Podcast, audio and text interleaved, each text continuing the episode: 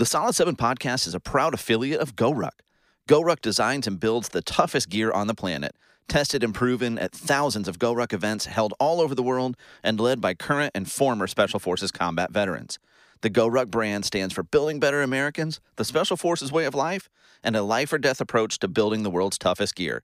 Visit solid7podcast.com and click on the GoRuck link to learn more about their gear and events. And a portion of every purchase and every event registration you make will go to support us here at the Solid 7 Podcast.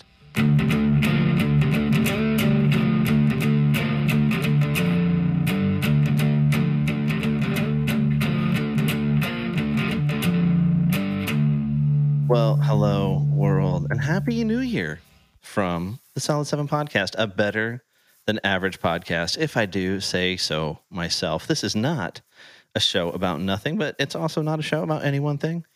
Each week, we like to get together with a guest, talk about whatever is going on in the world that interests us.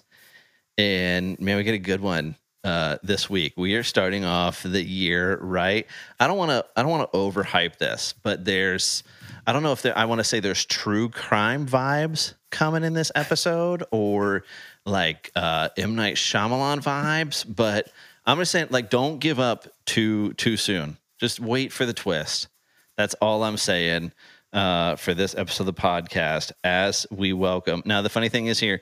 Literally, I just asked you for the correct, correct pronunciation um, uh, just a second ago, and already it's gone from my brain. So I'm going to start the introduction, and you, as the guests are going to end the introduction. So welcome to the Solid Seven podcast, Lieutenant Colonel Marissa Chiricella. Chiricella. It's not even that bad. It's it's actually. I mean, you guys will see it in the show title. It's pretty phonetic. It I'm- is. If you see it Yeah. and you hear it, and then you know how to say it, it's pretty simple. Yeah, uh, I'm just evidently darn near illiterate is the problem.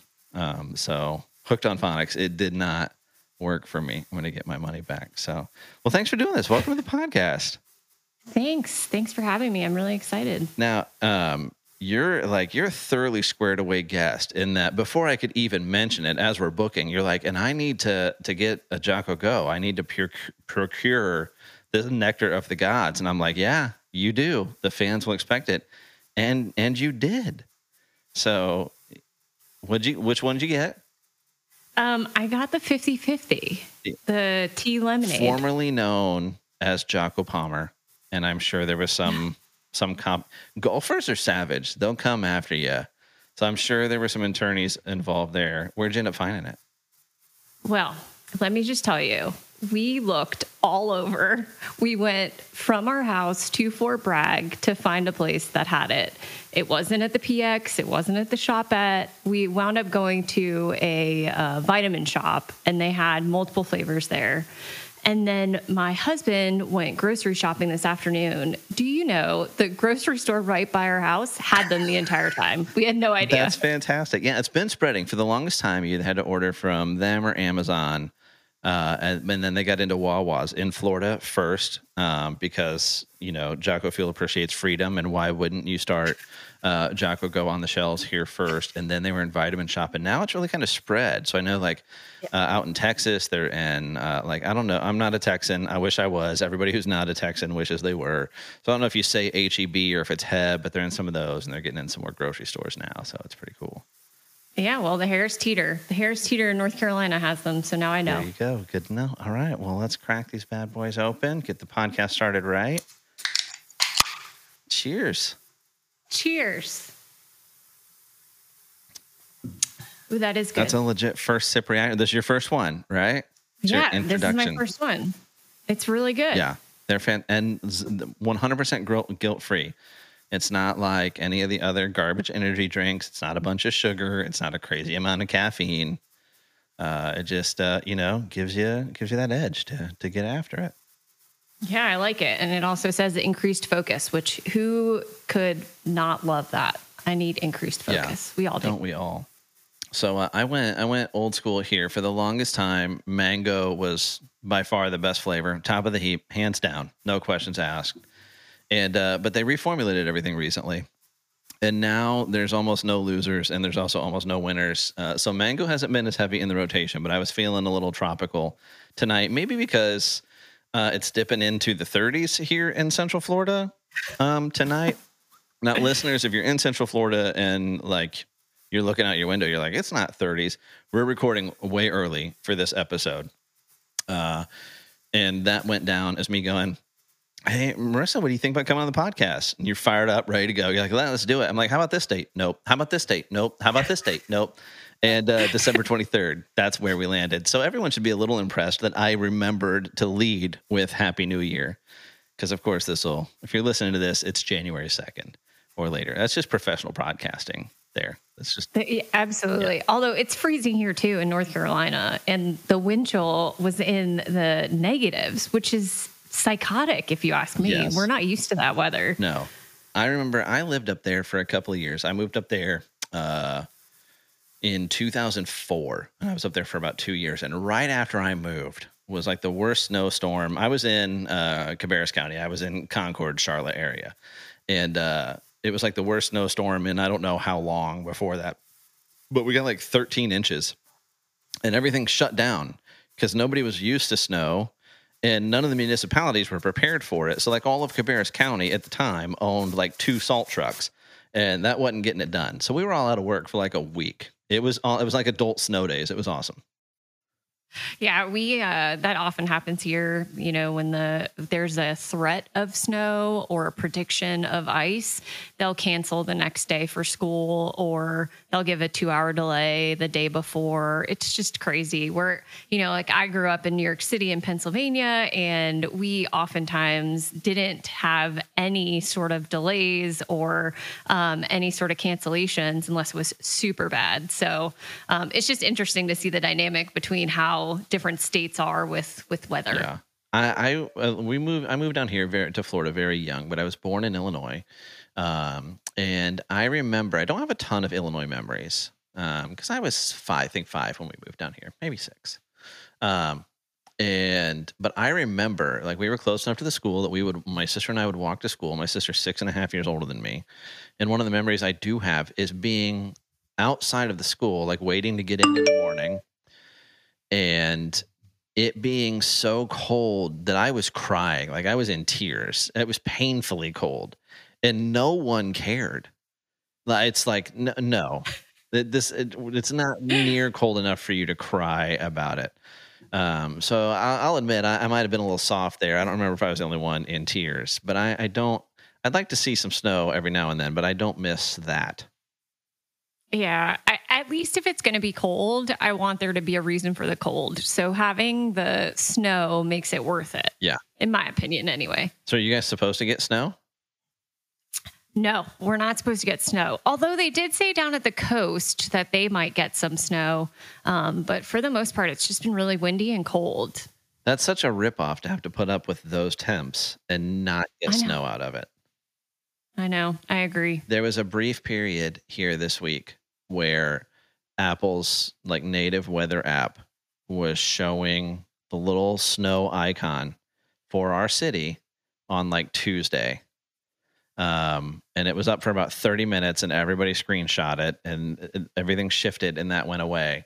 Uh, but our five year old now each night has added snow to the prayer list uh, leading up to this little this little cold snap. So I don't think it's gonna I don't think it's gonna happen. Well, I don't want to put God in a box, but I don't think it's gonna happen. I know, but all the kids, you know, everyone wants a white Christmas. So they see all these movies and they see Santa and the snow and they think, well, maybe, maybe we'll get snow. So kudos to your child Yeah. for praying for snow. We'll, we'll see. We were up recently. We were just in North Florida, um, as people are listening to this a couple of weeks ago, right before Christmas, and it, it got pretty cold uh, while we were up there. But we we met a friend of ours and had some lunch, and she's a native up there and was talking about remembering when it snowed up in Jacksonville enough that they built snowmans in like '86, and that's that's about the last time it snowed almost anywhere down here. So we'll we'll see. I say all this like it's a happy possibility when the rest of the country is like surviving Arctic conditions and can't go outside without getting frostbite. So Exactly. We're actually headed to Detroit and visiting my husband's side of the family, and it is freezing up there. I don't know how we're going to brave the cold every single day to go and sightsee, but you know, layers, I guess.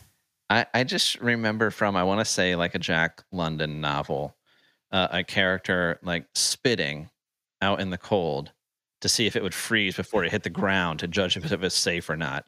So that's my solid seven tip to those of you if you're still braving uh, as you're listening to this these cold temps. Maybe stick your head outside, spit, and if you hear it crackling before it hits the ground, maybe just go back to bed. Maybe just go back inside, grab an extra blanket, and call it a day. That's good advice. I'll Yeah. take that with me to Detroit. Survi- That'll be my test. Yeah, survival tips from the Solid Seven podcast. So, well, we we led with the title because it's an impressive one. It's not an easy get. We we led with Lieutenant Colonel, uh, but of course, you you weren't born a Lieutenant Colonel.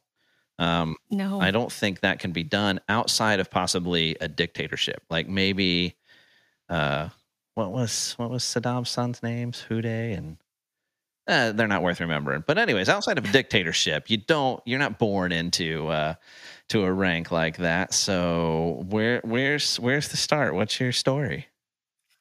Okay. Um, I mean, how far back do we want to go? Do we want to go like I mean, pre-birth? It was yeah, it was it was you know a cold and rainy day outside, and the the water broke, and I mean let's just let's go for the whole thing here.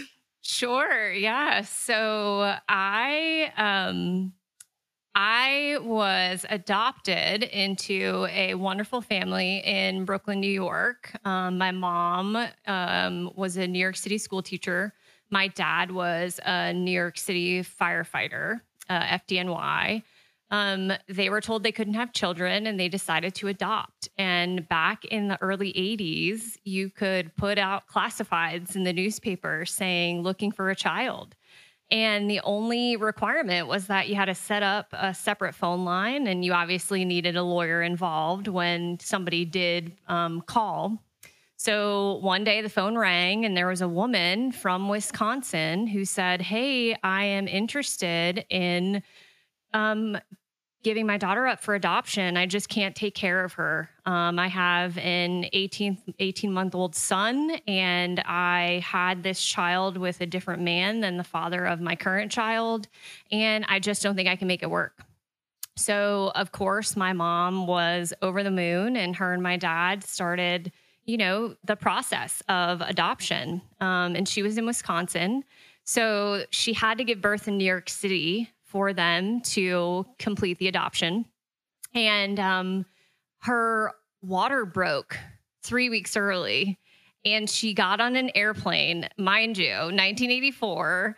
Um, so things were a little bit different back then, but she got on an airplane and my parents had a um, an ambulance waiting and she went straight to the hospital and I was born in the hospital. Um, I went home with my mom and dad.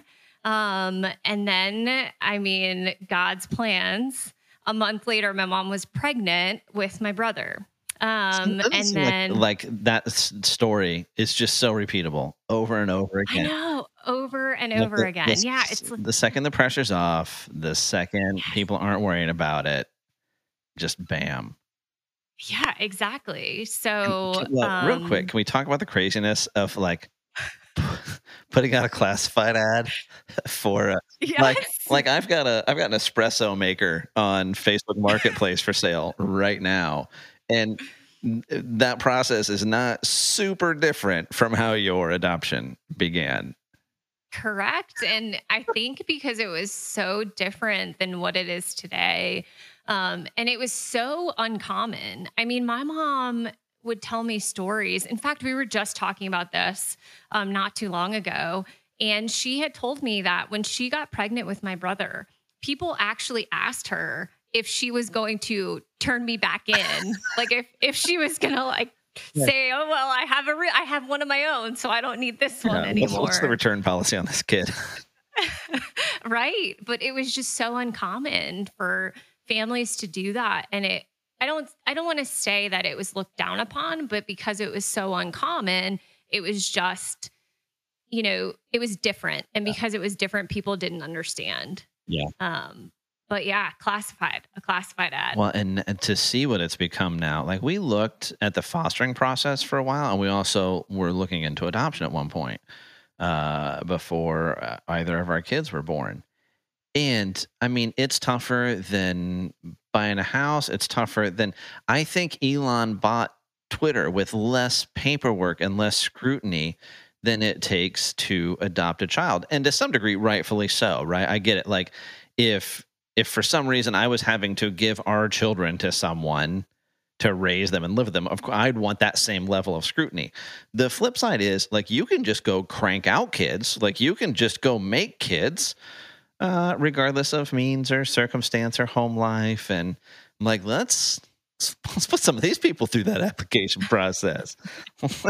right. Let's I mean, think about having your kids, or, you know, I have an 11 year old no one came in and checked to make sure that my house was ready for a child to come into it and no one checked the outlets no one you know there was no like safety check and no one did a background check on me as a parent yeah. so it's very interesting to see how much goes into fostering and adoption and and it's very expensive nowadays yeah. too um, to adopt so because we've looked into it as well because i would love to give the same opportunity to another child that my family gave to me. Um, but yeah, it's very expensive. Yeah.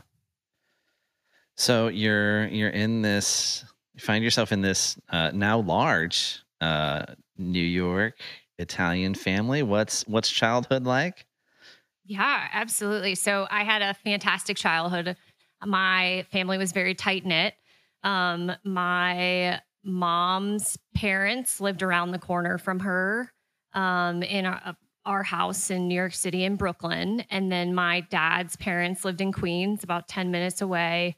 Um, my mom's sister was right up the street, and my dad's siblings were right there. So we had a very tight knit family, and we were constantly around our um, grandparents and cousins, and um, it was a great upbringing. Um, unfortunately, I lost my grandparents very young. Um, and we had moved from New York City to Pennsylvania. We had had a weekend home up there um, in like a seasonal community that had skiing and a lake and a pool. And we would go up there, you know, once a month or um, during the summer for a couple of weeks. And then when my grandmother passed away, my mom's mom, um, we had determined that that was kind of one of the the last things keeping us there. So we decided that we were going to move up to um, Pennsylvania officially. So we moved up to Pennsylvania when I was in fifth grade. Um, and in fifth grade, yes, I met my best friend in Pennsylvania. She just uh, threw that in the chat there. The live listeners um, chiming in there. Yes. So um, we moved to Pennsylvania, in northeastern PA, about two hours outside of um, New York City. Um, and it was a bit of a culture shock because we had lived the city life and now we were living the country life. It was very rural. You had to drive everywhere. Um, it was very different. Um, but it put me on a path that sort of changed the trajectory of my life. Um, while I was in fifth grade, so I was 10 years old, took a field trip to West Point and I came home and I told my parents, Hey, I want to go to West Point and I had no one in my family. My grandfather had served a little bit um, during the Korean War era, but other than that, there was no one else that had really served. And my parents thought, okay, um, we're just going to let this one fly. She'll probably uh, grow out of this, and uh, you know, we'll we'll see what happens as she gets older. Well, I mean, that's um, a, and, it's such a random thing from, particularly in 1994. Uh, not just for a 10 year old for West Point to resonate with them, which I haven't been, but as I understand, the campus itself, the whole area is gorgeous. Um, so I think that's going to strike a chord with just about anybody. But for a 10 year old girl in 1994 to be there and go like, yeah, that's, yeah. um, you know, you were, you were lying outside of the bell curve there. I was.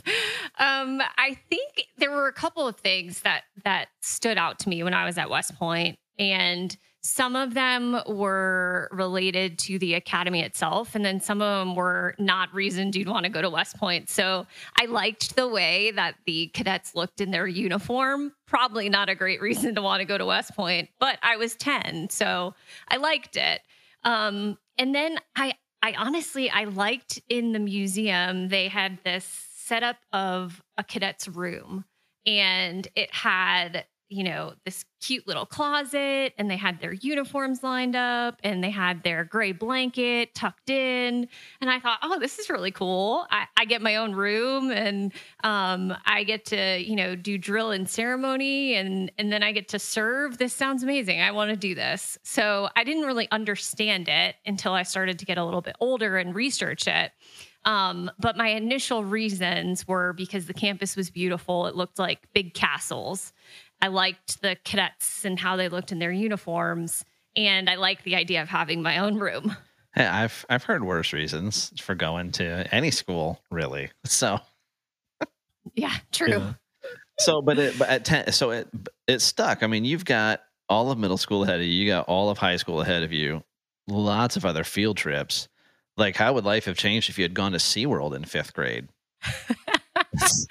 um, I mean, every little kid probably has that moment where they want to be a marine biologist. I think yeah. I, I had that moment. Um, but I still, at the back of my mind, always felt like, oh, well, I, I want to go to West Point. I want to do this. I want to. I want to serve. And then the older I got, um, I got two reactions usually. I got the oh well that's not really something you should do. Like are, are you sure you want to do that? You know you're a woman that's that's probably not the right path for you. Um or i got the hey if that's what you want to go do then great. And there were some times where people were like well you can't you won't make it which of course to me is a motivator. Yeah. you tell me i can't do something i'm going to want to do it even more. Yeah. No that certainly makes it worse. But it yeah. got so did it how did how did it manifest itself in the in the interim where it was even an option? Were there were you a different student maybe than you had been before that? Or I was always yeah, I was always a really good student. Um I think I I had two C's in my entire life growing up, and I can recall both of them and the reaction to both of them. And I'm sure my mom could recall my reaction to them as well. Um, but those were the worst grades that I had received. And those weren't final grades. Those were like a, you know, a semester grade or a quarter grade. Um, and I was always, you know, in the advanced placement classes and I was in the gifted programs. And um, I mean, that stuff came naturally to me. Um, and I think, you know, I always found myself wanting to be put up to a challenge. So I would put myself in positions to challenge myself, um, whether it was sports or whether it was, you know, leadership positions or, um, you know, trying to, like, I was a drum major for three years in high school. Um, just finding those opportunities to really test my will yeah. um, and make sure that this was the right path for me. Did you do ROTC in high school? We didn't have a program. That's such a bummer. I know. Yeah, I, I hate you know like our, our kids are at a, a private school and you know you know my wife works and everything and it's um I, I don't know if there are some private schools that do ROTC but we don't and it's always been our school's phenomenal there's nothing to complain about it's excellent academically it's excellent spiritually um we we love it but I'd love for our kids to to have that option, even if they don't, you know, even if they're not looking to serve beyond. There's so much value in that experience and seeing it. So you absolutely you just found the next best uniform you could and went drum major. Like ah, no ROTC, yeah, exactly. I'll do that. No ROTC, but I, I definitely want to be in front and marching and conducting. So that's what I did for three years. I did it as a sophomore. I mean, I would go to drum major camps. Like I was a I was a really big nerd. Um, but you know, I loved it. I had a lot of fun. Now, I'm I'm trying to do my math right here. So you went to West Point, fifth grade, ten years old. So that was what 94, 95? Yes. All right. So into middle school, we're talking 97, 98. Yep. When I was graduating high school, it's cool. I don't feel old.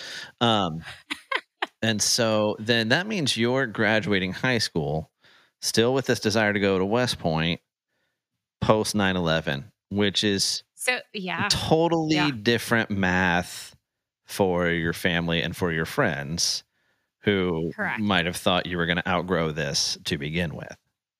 Right Yeah. And I, um, so I applied early admission to West Point, and West Point was going to be the only school that I applied to. Um, and my parents, being very good parents, said, Hey, that's great that you are committed to the academy, but we want to make sure that just in case you don't get accepted, we, we want you to apply to other schools. So I applied to a few other schools, but I found out very early that I was going to the academy. I mean, I think I found out um, maybe two weeks after September 11th, I want to say. Um, but I think for me, when September 11th happened, it solidified me going to the academy and solidified my desire to want to serve my country. Yeah. It was that moment, you know, where you realize that this is exactly what I'm supposed to do. Well, and I would imagine, particularly having like you weren't a Long Islander, you weren't an upstater, you were a proper New Yorker. Your dad having served as a firefighter, it probably felt. I mean, it felt personal to all of us, mm-hmm. uh, but probably doubly so for you and your family. I would imagine. Absolutely. My my dad had retired from the fire department by that point, but as soon as it happened um, he grabbed his old gear that he had with him and he got in the car and he drove down to the city. And we didn't see him for uh, probably about a week because he was working on ground zero trying to find people.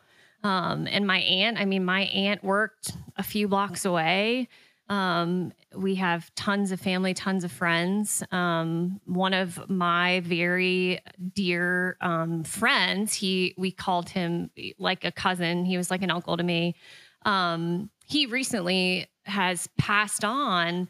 Um, but really, the reason why he passed so young is because he continued to be a firefighter and his body just never recovered from all of the internal injuries that he sustained from you know taking people out of ground zero um, but yeah it definitely hit very close to home so now your uh you know we we like um uh, we like soldiers here at the Solid Seven podcast. We we we like oh, just America in general, which is very controversial uh, these days. Stanford would prefer I not even describe it that as uh, we liking America. Um, that that's problematic there in Stanford now. Um, but uh, so you're not uh, our our first soldier. We've had a, few airmen on. We've had some Green Berets um, on. Actually, one of our our regulars uh, good buddy of mine. We we call him Mike Redacted for uh, not to make him sound yeah. super cool. He's just active duty law enforcement still here in Central Florida, uh, and so we just leave his last name out of things. But he uh, uh, did three tours in Iraq and legit combat tours. Uh, he was he was a Cav guy, and so Mike's on all the time and has shared some very very interesting war stories with our Patreon listeners for some bonus content here and there. Um, but I think I think you are our first Academy grad.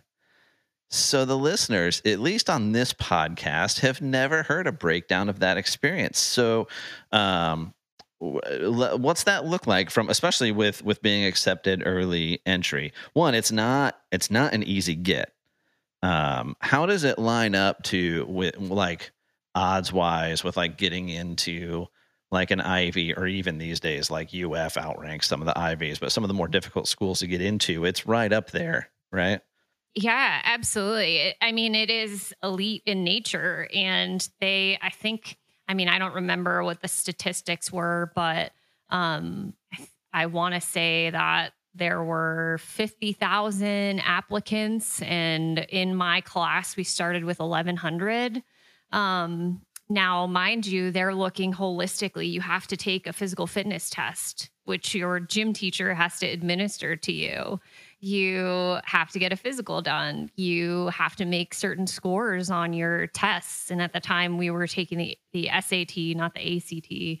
Um, you have to do an interview. And then on top of it, you have to get a, um, letter of recommendation from your congressman or senator or the vice president um, that basically endorses you to go to the academy. So you have to meet all these gates um, for your application to even be um, accepted into the academy.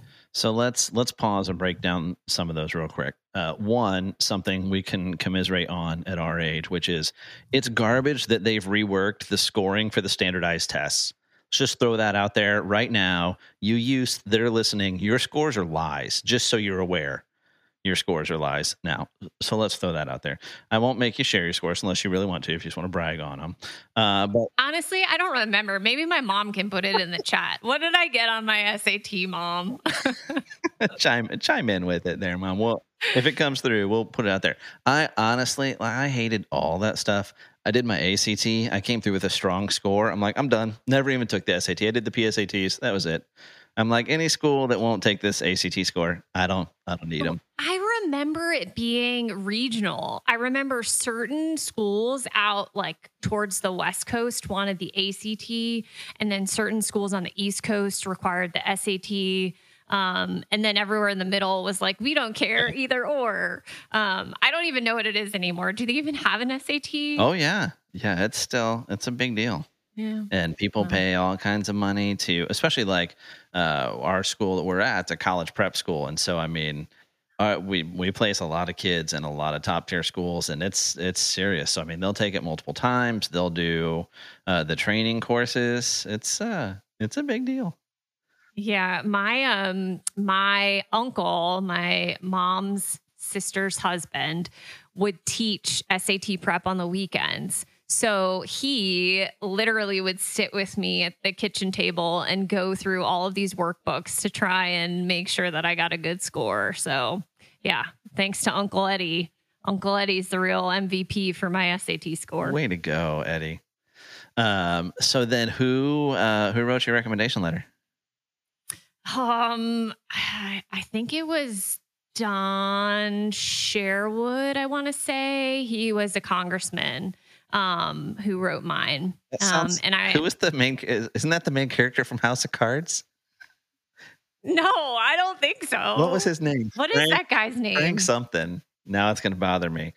Some, it's yeah, it's definitely Frank. Somebody who's listening live tonight, look that up. I, I, don't. I'm not Joe Rogan. I don't have a Jamie sitting here looking things up for me. So somebody look that up and drop it in the in the chat for us. But so, and that's June. So this is junior year. You're accepted. This is high school. Well, I my the first month of my senior year, I got accepted.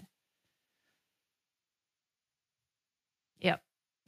Yep. We're just look. My mom. My mom's telling me all of the things right now. Yeah. So thirteen hundred, and then Don Sherwood. Yeah, I was right. It was Don Sherwood.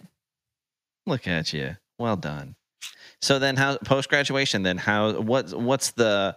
Because like I, I had, uh, I was, I had a bunch of older friends in high school, like that I connected with through swim team. So it was a bunch of guys I was close with that graduated uh, the year before me, and we sent off one to just about every branch, right? So I had a buddy go into the Marines, had a buddy go into the Air Force, had a buddy go into the Army, and so you know they all went to to basic and then came back and compared stories, uh, you know, which was the you know the hell and the experience of uh, you know Camp Lejeune and uh, Army Basic, and then our buddy that went Air Force was telling us about how he learned how to fold and ate steak twice a week.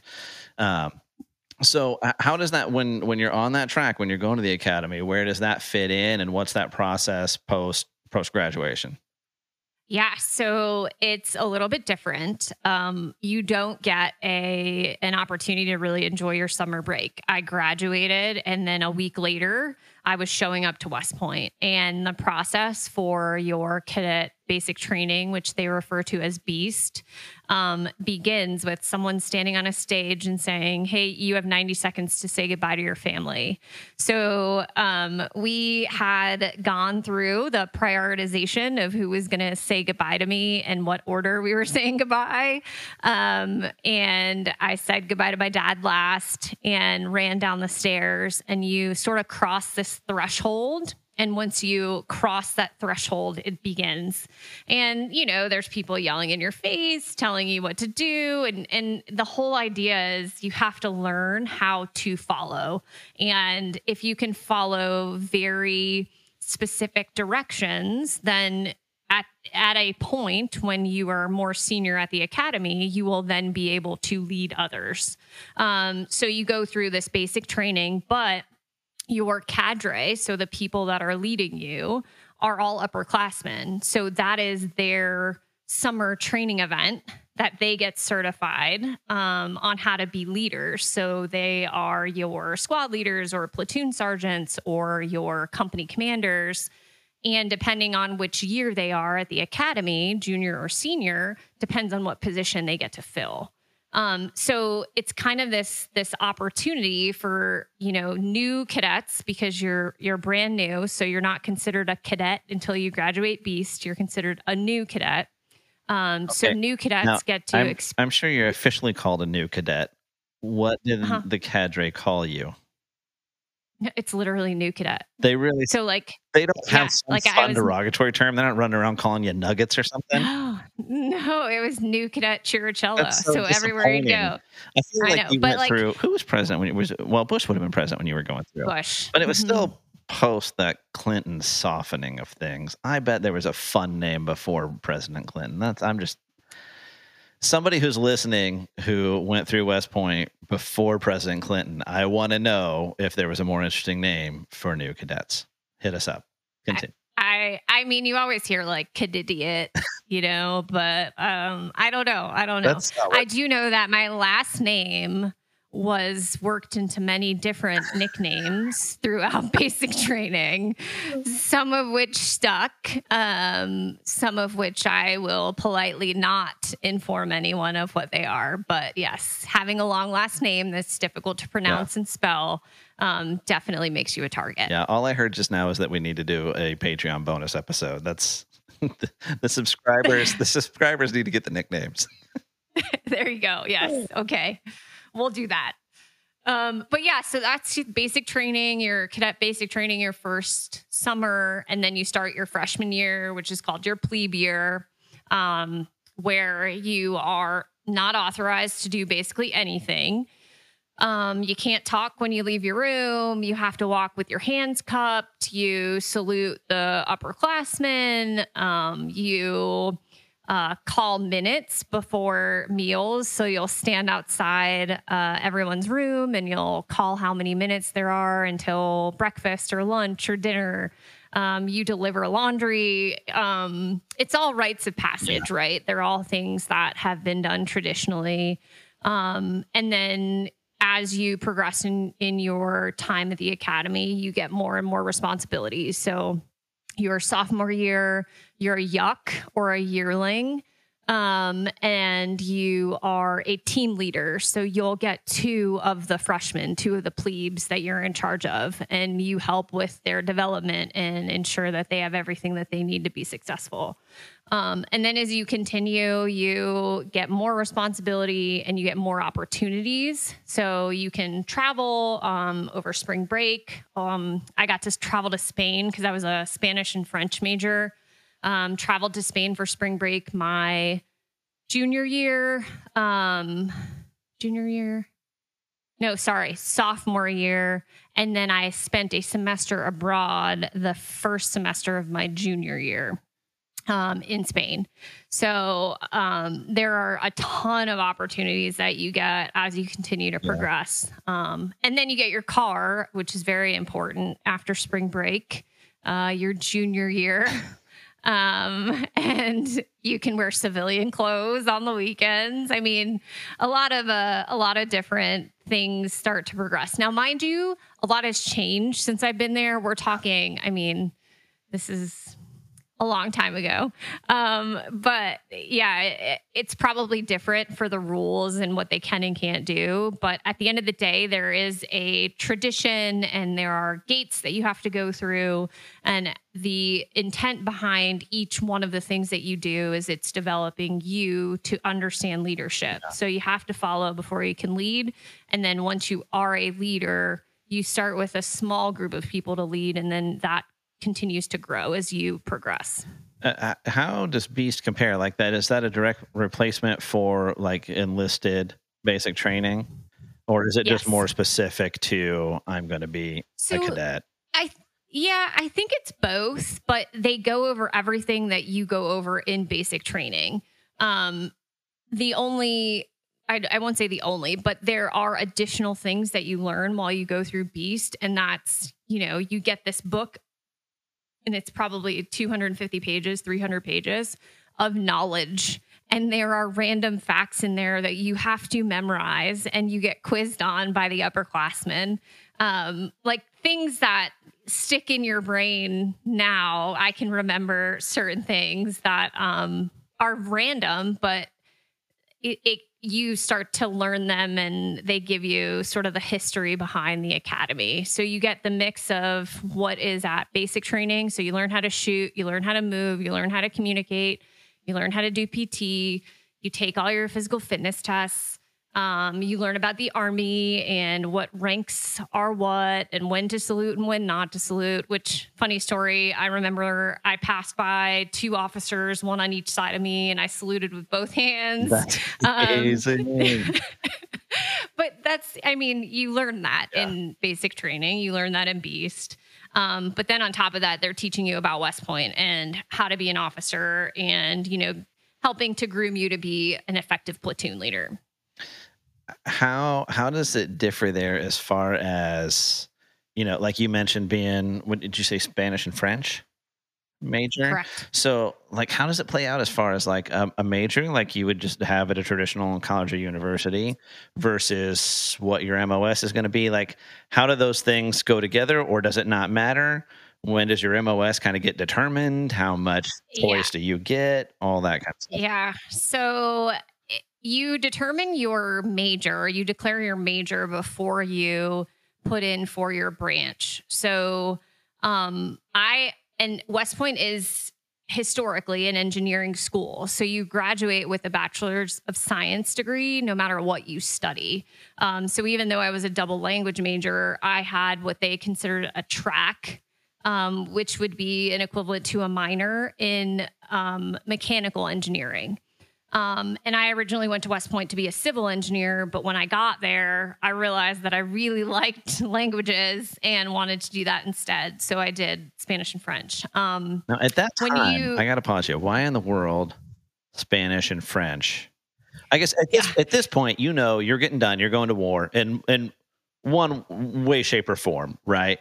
Um, and so at that point, so I, I you know, you kind of have a choice while you're going through there how do you want to wage war, right? And so why not, uh, you know, like Farsi? Like, what was it about Spanish and French that attracted you? Um, they had the cool trips, and they they also had we had the opportunity to escort a group of Mexican army officers around um, DC and New York City and West Point and I picked up um, my high school Spanish had served me very well. And I thought, well, this is a lot of fun. And the um, chief of the Spanish department came up to me and said, "Hey, have you thought about you know majoring in Spanish?" And I said, "I didn't even know I could do that." Yeah. Um, so I said, "Yeah, that'd be great." And that's that's pretty much how it happened. They had really cool trips, and the chief of the language department came over and said, "Hey, do you want to do this?" And I said, "Sure." Well, and and now if if Spain ever gets too big for their britches and decides to pop off, you're going to be right in the thick of it. So yes, exactly. yeah, absolutely. And I mean, it's funny though. I've I've used my Spanish in my career um, often because a lot of our population speaks Spanish, so you can talk to them or um, in fact, a couple of weeks ago, um, my husband was doing a jump, and it was an international jump, and the Spanish, um, the Spanish paratroopers were in town and I got to meet them and talk to them and they were just so glad that someone spoke Spanish. I'm, so, I'm glad you threw yeah. in paratrooper because until then it sounded like your husband was just beating people up in alley. so I'm glad we, we, no, we added some no, context. We cleared that there. up. We added yeah. some context. Yes. So yep. those are so you know when you're for cadets then how does how does mos how does your career path within the, the branch that you're headed to how does that get determined and play out yeah so you declare your branch um your junior year and there's this um there's this whole thing leading up to it. They call it branch week where you get to walk around and talk through all of the the different branches and understand sort of what they do and you know what a platoon leader does or what a second lieutenant could be expected to do when you commission Um, and it's based upon your your three pillars um, of your grades that create an OML. So your military grade, your physical grade, and your academic GPA. Um, and depending on where you sit, I have to stop you again because yeah. I got to pick out these fun little things or I'll forget them. Um, you mentioned the the book, just the history of West Point, that you had to mm-hmm. memorize facts from. Um, clearly, uh, Solid Seven podcast listeners will recognize that this is basically just the book Hogwarts: A History. yes. based on the description of you as a student, 100% you were Hermione walking around having the whole book memorized. Then, when it's time to graduate, you guys are basing things not on your OWLs, but your OMLs. I think we all see right through this. I think we all know what's going on here. So West Point is really Hogwarts, it's and you guys Hogwarts. have figured it out. Yes, cracked the code. yes.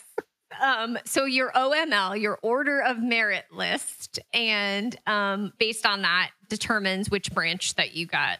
Um, I branched military police out of the academy. Um, I really liked the idea of being an MP, um, military police officer, um, because at the time it was referred to as the women's infantry.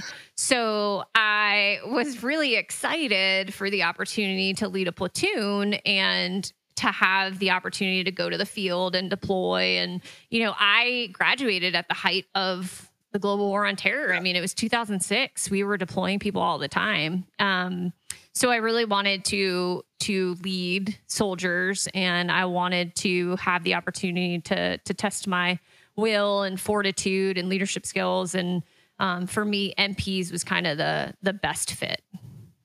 And so, graduate, where do you where? How's that? What? Where does that take yeah. you post graduation then? So you choose a location your senior year. They call it um your post your post you choose your post yeah. So you choose your post. I chose fort hood texas for my first post. Um, so you graduate from west point.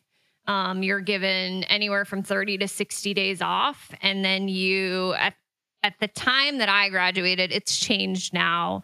Um, we had a basic officer leadership course where you went to Fort Benning and all of the branches came together and all of the second lieutenants learned skills that may have atrophied while they were a cadet or um, just they they didn't understand so all of the rotc cadets and the west point cadets get together and we learned how to do land nav and we learned how to lead pt and we learned how to ruck march and all of that for about six weeks. And then once you were done with that, you went to what was called the officer basic course. And that was at Fort Leonard Wood. And that was MP, so military police.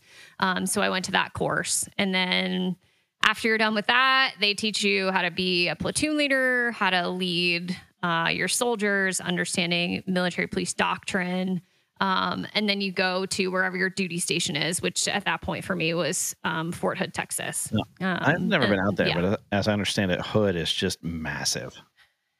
It it is in in land, um, and at one point by personnel count, it was the biggest in the army. But Fort Bragg has now superseded that. Uh, are they both getting name changes? Uh, yes. They are. I don't know what Hood is going to be, but I know that Bragg is going to be Liberty. Right. Kind of like the Sears Tower isn't the Sears Tower anymore, but we're all going to still call it the Sears Tower. Correct. Yeah. Liberty. I, until that offends somebody, then we'll change it again. Um, you don't have to chime in on that. That's my, my thoughts there for the uh, the listening world. Um, so you get out to Hood and you're a cop. Yeah. Yeah. so at this point in my career, um, we had the joke that of the M and the P in military police, we were more on the M than we were on the P. So we were more concerned about the military aspect versus the policing aspect. Um, We've since shifted. So the MP Corps is now more of a, a hybrid. So um, they do law enforcement. But at the time when I was a platoon leader, we didn't do a lot of law enforcement duties. Um, we did a lot of convoy operations, and that's what we trained to do. Um, so I worked as a platoon leader, and then I was fleeted up to be the brigade provost marshal. um, deployed to Iraq in 2008 um, as the brigade provost marshal. Um, did a lot of detainee operations. So we moved detainees from Baghdad down to our location, which was in Talil. Um, and it was more of the trying to allow the Iraqis to police their own. So they were standing up their own detention facilities. Um, and we were basically doing the handoff for them. So I helped with that. Um, and then I came back from that deployment, got moved into a new position as a logistics officer for an MP battalion um, because they needed someone to be the the S4 we call it, so a logistics officer for the battalion. Um, and then I, um, this is where my unique career takes its first turn. Um, and then I went to civil affairs selection um, at Fort Bragg, and I was accepted for civil affairs. Um, and I went through the pipeline, and at the time, the pipeline began with language training. Um, I studied Urdu, uh, which is spoken in Pakistan. Um, tested out of language um, and found out that I was pregnant while I was in language training, which was a huge surprise. Um, wasn't expecting it. Uh, greatest blessing ever. Uh, however, at the time was a huge surprise for me. So um, after language, I elected to come out of the civil affairs program and go back to military police, um, where I was intent on getting out of the army. Um, so I remember I showed up to the 16th MP Brigade and I met with the um, current Brigade S3 at the time. And I said, Hey, uh, you know, I'm I'm here, um, but I'm gonna drop my packet to get out of the army. Um, I, you know, I I just had a kid and I just can't do it. I can't make it work. And he was like, Well, why don't we see about that? Let's, you know, figure it out. Let's see if you can get your feet under you and manage, you know, being a mom. And at the time, I was married to my first husband and he was deployed. So we were trying to make that work. Um, and I just, I didn't know that I could do it all. Um, and it took me being back with really good leaders that believed in me. Um, and they put me in command. And as a company commander of an MP company, um, that's what really sealed my love for the Army again. Um, because I got the opportunity to really lead soldiers, and uh, company command for me was one of those opportunities where you can actually see how your leadership impacts others. Yeah. Um, and I loved it. Had a great time. Um, I didn't know what I wanted to do post company command, and I elected to cross branch at that point into military intelligence. So I went through even more training um, and then specialized in human intelligence training. Um, so spent some time uh, doing that up in DC and then returned back to Fort Bragg, um, where I worked for uh, U.S. Army Special Operations Command as a HUMINT team leader uh, in Iraq and Syria. And then um, after that trip, uh, came back and then uh, went to the Golden Knights, uh, where I was the battalion executive officer whoa, for whoa, the Gold- whoa, whoa. Listen, listen, Colonel. You're blowing through so much good stuff here. How dare you? First of all, okay. so you learned a language I'm pretty sure you made the name up of just now. It's real. Google it. Urdu. U R D U. Um, which I mean, hey, Pakistan, just our friends in peace, right? Like, why would you need to speak Urdu? Um, but so I assume that that laid some of the groundwork. Like that certainly had to have helped this tra- this cross branch transition into intelligence, uh, having that checked off on on the resume there. And so then you, you go and do that training in DC. Now I know there's uh, we had a, a family friend um, that's in intelligence in the army. Can't remember what his rank is now. Adam, if you're listening, holler at me, buddy. Um, but uh, he went and did. I know there's a school there that's like you have to have clearance to go to. So it's basically like uh, the military's version of almost like an MBA that he did. But you had to have security clearance even to attend. Was it something like that, or was it more specialized, less less like formal educationy? Or Yeah, is it, it like was- going to the farm for the CIA? Like what? What, what, are you, what are you doing here? Um, yeah, maybe that's a Patreon conversation. I don't know. um, but the the um the, it's not a i didn't get a degree out of it if that answers your question. But so when like um we've we've had um emily mccarthy on before from go GORUCK who emily was a, a cia case officer um which is uh, I, I, harassed her on the podcast. I'm like that's a really nice way to say have a spy new spy. Um but so you're working human intelligence which personal layman's opinion here that I've voiced many times on the Seven podcast, we uh, are too weak in these days. I think we continue to be too weak in it because we like our drones and our satellites and our data collection and all that way too much. But um, are you analyzing human intelligence or are you obtaining human intelligence? I think it's a little bit of both. I think it depends on what you're doing and and how you're doing it. But I think if you look at all of the intelligence from a let's look at conventional army perspective, I think human intelligence is the easiest to obtain if you think about it, right? Because I I don't need special equipment. I don't need um, I don't need to be anywhere. I literally can have a conversation, and that is part of human intelligence. Whereas you think of signals intelligence or geospatial or um, anything like that, you need equipment or you need some form of technology to assist you in it. Yeah. Um, so I think I, I, think it's the most underrated. Um, but because you're dealing with a human, there's also an aspect of it that is is not infallible. So you, you have some aspects that are maybe not credible. Um, so I think that's where we kind of get a little reticent to to just utilize human intelligence for things. Yeah, well, and it's not any easier when you're operating in areas where you're basically dealing with the Hatfields and the McCoys to like the nth power um, so a lot of people looking to let Big Green solve their uh, their family squabbles. yeah, for sure. Yeah, absolutely. And you know, I think it's the oldest uh oldest job that's that's out there, right? Like spies have been around forever. They're spies in the Bible. So the idea of being able to use people to give you information to drive a certain aspect of things is is used everywhere. I mean, it's used in politics, yeah. um, but it can also steer you in the wrong direction. So, well, and um, I've got a um, soft spot for the lineage of military intelligence, just in the sense that you get to trace your roots all the way back to Washington.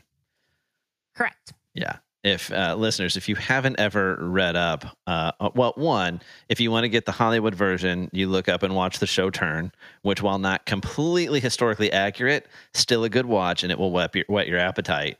Uh, and then you really get into and study up on Washington's spy rings and his use of spies, mm-hmm. and it was legit. Yes. Yeah. Yes. Absolutely. So you deployed doing that. You said to Iraq and Syria. Correct. What's the time frame for those deployments? Uh, 2016. Dang, that's not long ago.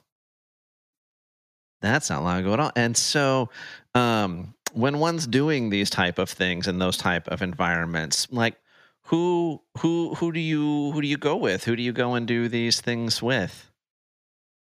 I was with uh, SOF, so I was with a team of people, and we went and we met with other people.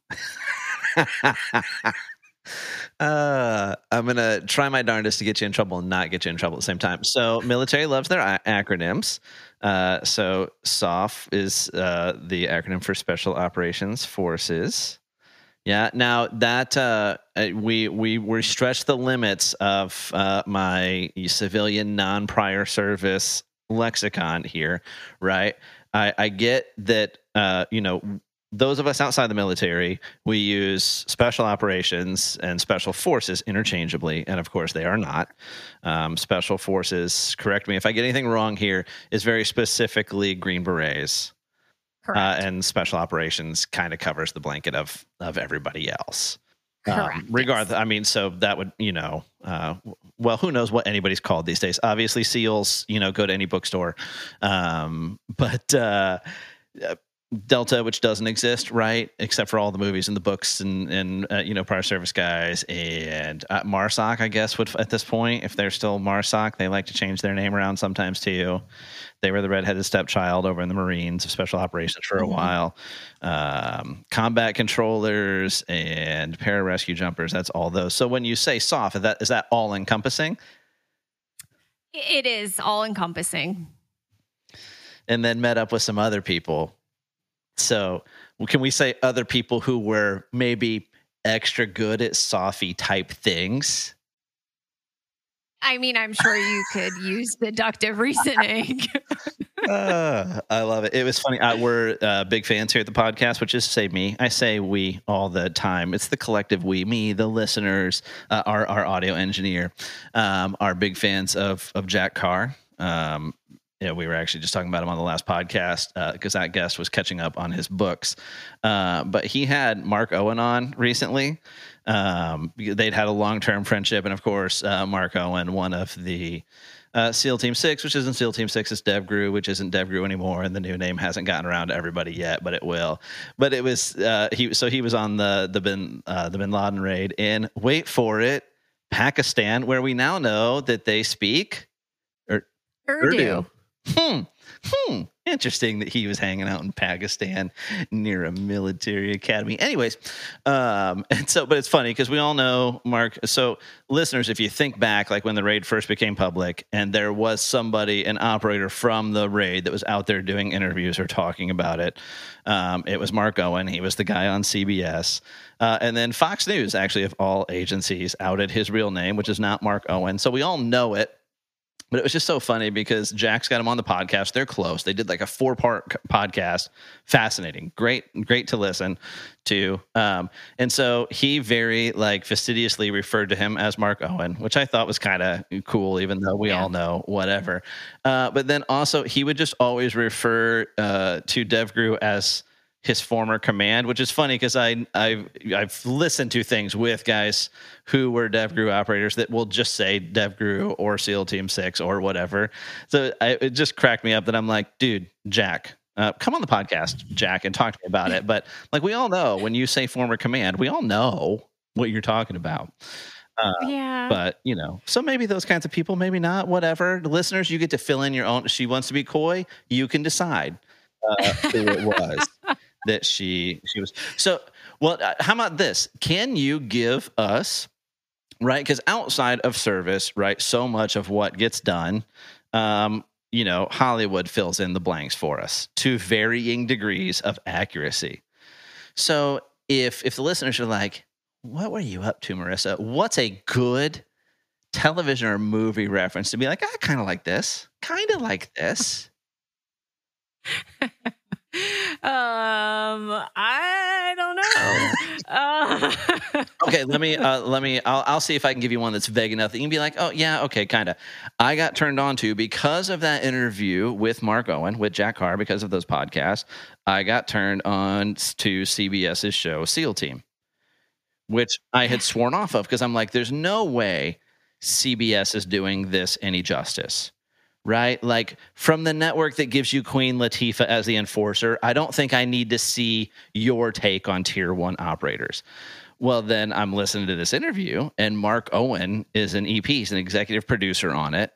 He's heavily involved in the whole thing. He's making sure that they've got uh, prior service guys and gals like in the writers' room, on the cr- on the crew, whatever. And so, like, is this really the operational tempo and the way they travel and the and the way packages and stuff get worked up for them? No, maybe not, but kind it it led some credence to it. And turns out it's a fun watch. And again, you can withhold comment if you want to. It is the least woke show on all of television. It's just a shoot 'em up uh, with a little bit of you know daytime soap opera drama worked in every now and then, and it's fantastic, fantastic, and I highly enjoy it. But so one of the characters on that team is basically like they're I don't know what I don't know what they call her role, but she like does the intelligence for them and works that stuff with the team and works with the Yeah. works with the team. So Yeah, I mean, that's pretty similar to what I would do. So, supporting the soft forces to help them understand where they need to go and why they need to go there. See, that wasn't that that wasn't that hard. No, not at all. That is freaking awesome, is what it yeah, is. it- yeah, it was really neat. It- I what I loved about it was the the ability to see the capability of the Syrian Defense Forces. Um, that was really interesting to me Yeah. because they treated their women equally, and it was fifty percent of their population, which is not the army. So to to see that was really Yeah. cool. Uh, Israeli military is really real similar, right?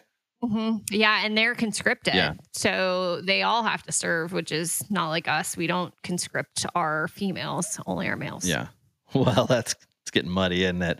Um, We're This is going, real yes, tough- yes, we're going down. some- we're going down a rabbit some hole. real tough choices for some politicians to make here before too long, but uh, we digress. So, um, how long? How long were you doing that? You did the two deployments.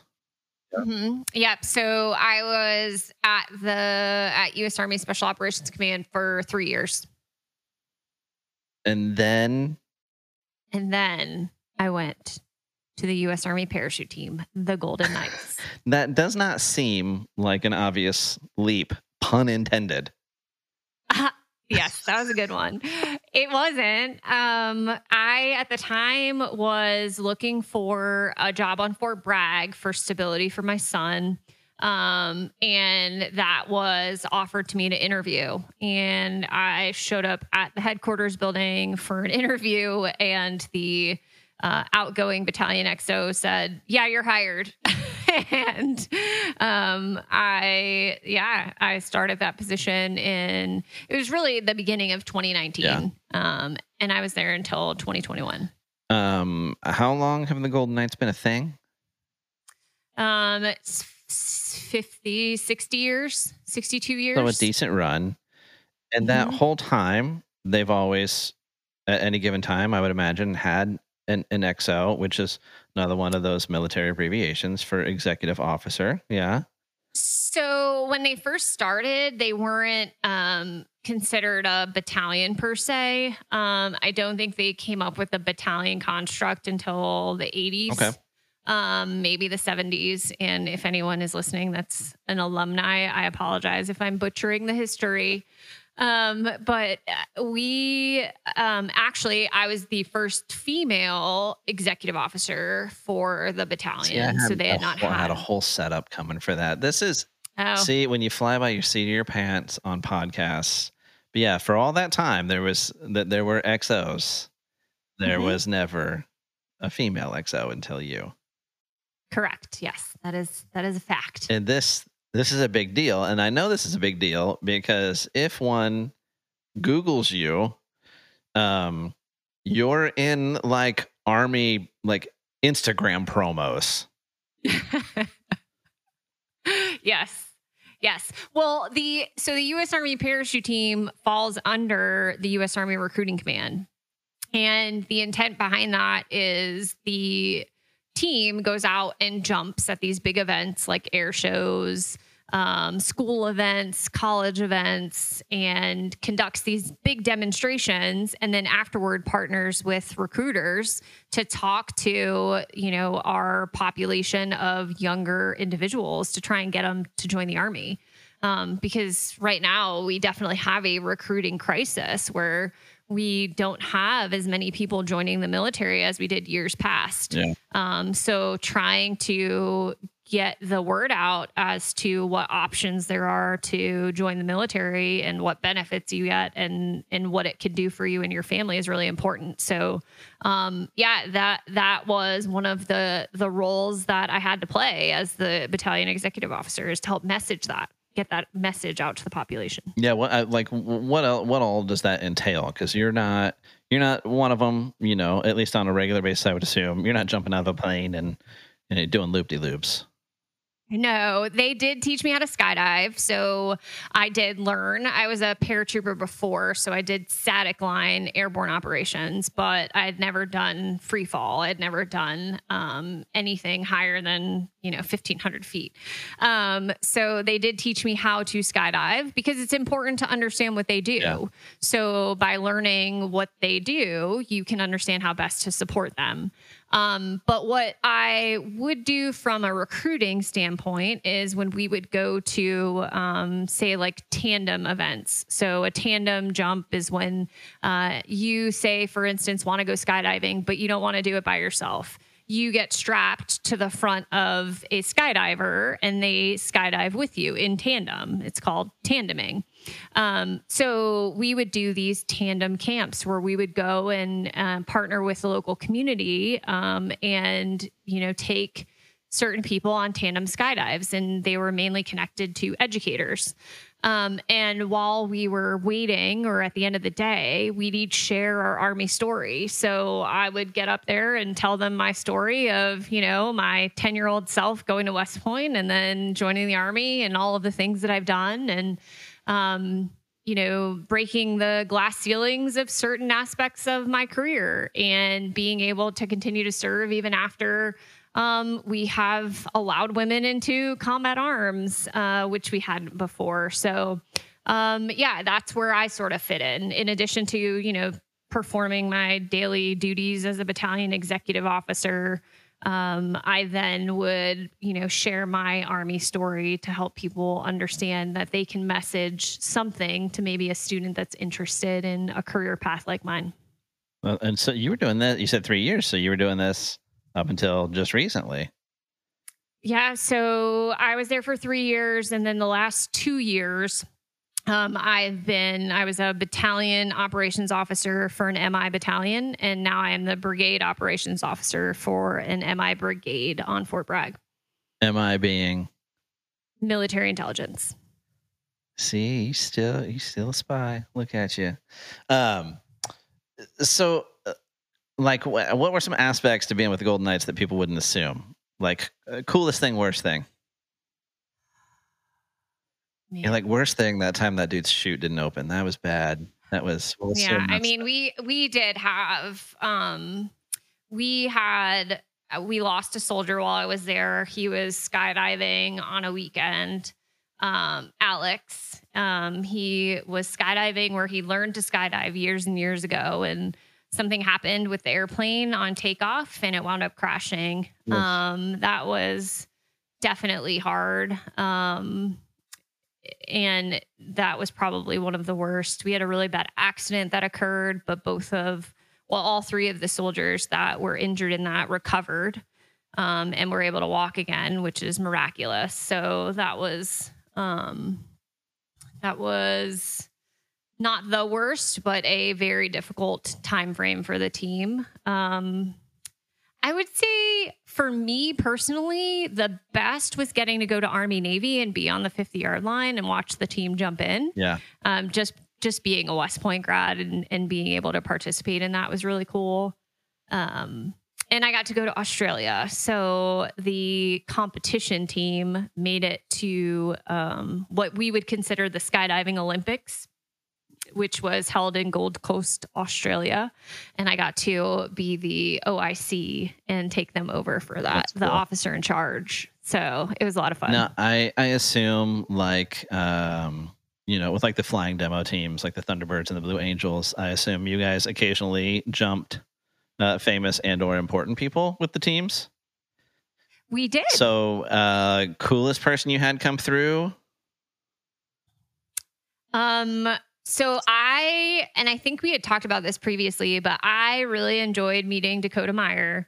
Um, we had an awesome time with him. He actually has his own personal skydiving license. So he didn't come to do a tandem with us. He literally came to jump with us and then spent the afternoon uh, doing some professional development with our non commissioned officers and officers on the team. That's awesome. Um, so that was really cool. Um, I'm trying to think of there was there were quite a few that we had met. Um, I'll think of it as we go on. Right. If I think of any more, I'll let Well, you know. of course, the the other side of that coin is like, okay, who did you guys want to push out without a chute? Who? Who was that? I would never say that about anyone. No, I know, but you, if Uh, you ask it just right, it's like uh, what was it Diane Sawyer that would get everybody to cry? If you ask it just right, sometimes people just reflex answer, and they'll they'll be like, "Oh, uh, Gordon Ramsay, he was awful." I don't, you know. Actually, I, I would think a bunch of uh, you know army soldiers would actually appreciate Gordon and his lexicon. Yeah, we and we had Robert Irvine. It's not necessarily Gordon Ramsay, but yeah, he jumped with us. I think. I mean, we had President Bush. Um, we've had. I mean, there's so many people. So many people have jumped with us, Oh, and I think. OG President yeah. Bush. Uh huh. Correct. because he was an awesome dude. Yeah. I mean, he Yeah. had forget being president, and I mean, I get people have all their issues with the Bush dynasty, and I'm sure they're in Skull and Bones and whatever that stupid movie was, and all that good stuff. But like his his work before he was president, and his pilot career, and then uh, I mean, it might have been with Golden Knights. Like he was skydiving not long before he died. He went and jumped. right? Correct. Yeah, he came back and jumped again with us. Um, in fact, he eh, really loved the parachute team. He wrote into his, you know, plan for his funeral to include the Golden Knights in the funeral procession to like march in the funeral. So, um, yeah, just one of those historical tidbits of the Golden Knights. So if we can rabbit trail, which is a solid seven podcast uh, pastime, skydiving, it's never seemed like the juice is worth the squeeze to me. I'm like, best case scenario, I safely fall through the sky for a little while. Worst case scenario, I come to an abrupt stop at the end of the fall. So what are the what are the odds? Is it safer than like driving to work? Yeah, it's safer than driving to work. And what a lot of people don't understand is there's so much that goes into skydiving with, you know, your main parachute and then you have a reserve parachute and that reserve parachute can only be packed by individuals who are certified to pack it. Um, you've got a device that can send your reserve parachute. So say you jump out and you pass out at a particular altitude, there's a device that's on your parachute that'll send your parachute to deploy um, because you've reached an altitude too quickly. So it'll send it up. Um, so there's there's control mechanisms on it. Um, I mean, tons of skydivers will push the envelope, right? Because they want to do cool stuff and they want to try different things. Um, but you're more likely, I would say, to get hit by a car crossing the street than you are to get injured skydiving, like die skydiving, I should say. Interesting. Okay. I've always thought if I did it, I'd go do like South Florida or someplace real marshy, someplace with a soft landing, just in case. It'd be my Yeah, but you gotta be you gotta be careful with soft landings because then you don't know how deep it is, and you could break a leg because one foot could sink and the other couldn't. You know, I just and my luck would be it'd be marsh to one side, marsh to the other side, sidewalk in the middle. I'd be the sidewalk for sure, one hundred percent. I'd I'd hit the like nature boardwalk going through it because that's how that goes. Did you talking about guys pushing the envelope? Because I feel like he was kind of out and doing his crazy stuff at the time that you were there. Did Andy Stumpf come through and do anything with you guys while you were there? Have you heard of Andy? he yes, I've heard of him. I think they were in the process of getting him over to do a jump with us when I was getting ready to leave. I think he's kind of gotten over his flying squirrel suit stuff, but he was he set I want to say some distance records in one of those flying suits, among other things. Yeah, in the wingsuit. Yeah, those guys. Yeah. Yeah. Yeah. I we um I got to know Jeff Provenzano, Jeff Rowe.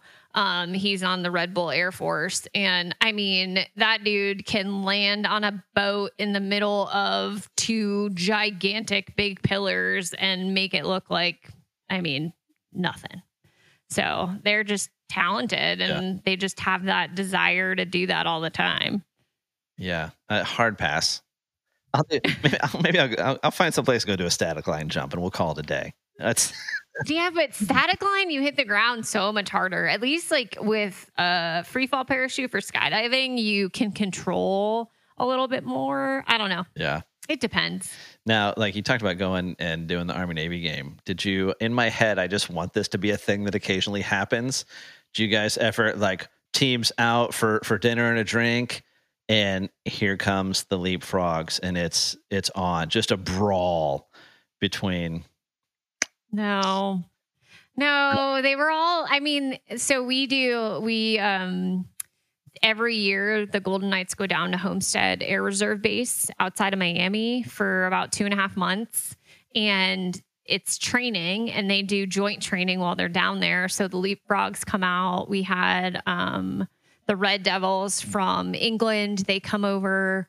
Um we have some of the academy teams will come down and train with us. So um, yeah, there's there's not a lot of animosity. There's probably some like crap talking back and forth, I'd but no, there's never any like yeah, there's nothing like that. we have uh and if uh, you or any listeners haven't ever been highly recommend it um in uh fort pierce down here in florida is the navy seal udt museum.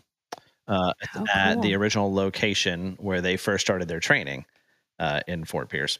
Um and it kind of you know it was like the raiders fed into it. They, but it's it's world class it's amazing. The um the lifeboat that captain phillips was on complete with the bullet holes from the snipers they have that there. They had they have the mock-up of bin laden's compound from abbottabad that cbs did for their interview with mark owen uh, CBS donated it, and they've got that there. They've got just all this really cool, legit memorabilia. They go, you go outside, and they have one of the Navy's big Mark V jet boats um, that sits outside. They have a small version of the SEALs O course. Um, and all that stuff, but they do uh, a muster every year around. It's one of the, just their big community event and drives awareness, and they do some fundraising stuff with it uh, every November around Veterans Day. When I first found out about it and we first started going, one one of the teams would come out and do demos. I like the first year I went, I want to say it was either team two or team three was there and did a full live demo. And then not every year, but some years the leapfrogs would come out and jump. And then the freaking sequester hit. And there hasn't they haven't had a legit team. They do everything with guys that are either doing it on their own time or mm-hmm. have separated now. They still put together a good demo. They still have some guys jump, but it's just not the same. Thanks, mm-hmm. sequester. Um, Yeah, and I, I mean that affected all of the demonstration teams, and it you know reduced the number of demos that they were authorized to do, or you know you have to tie it to recruiting, and it has to serve a purpose. Um, so yeah, that that definitely hindered the ability of all of the demonstration teams for sure. Yeah. And while we're talking demo teams broadly, I'm going to go ahead and throw out a controversial hot take. And it is I like the Thunderbirds show more than the Blue Angels. And I'm not sorry about it. I I would have to agree with you. It's so good. I mean, the Blue Angels, it's, it's amazing. Like, it's unbelievable what they do. Uh, and that's the team I've seen more recently. And they just started, I saw them their first show with the Super Hornets um, Mm. down here. And so it wasn't quite as aggressive as some of their shows are, being that it was their first show. Um, and I've actually got an ex brother in law uh, who flew uh, Hornets. And he was telling me he he tried out for the Blue Angels because because who wouldn't? And the way he was explaining it, and somebody correct me if I've got this wrong. I think I'm outside both our wheelhouses now, but the the sticks in their jets are actually weighted. They're pulling a, like they're working against them at all times. Part of why like if they do blackout or something goes wrong, you'll see them just kind of like Oh, I didn't know that. That's first heard I for know a lot of that stuff's fly by wire now, so I don't.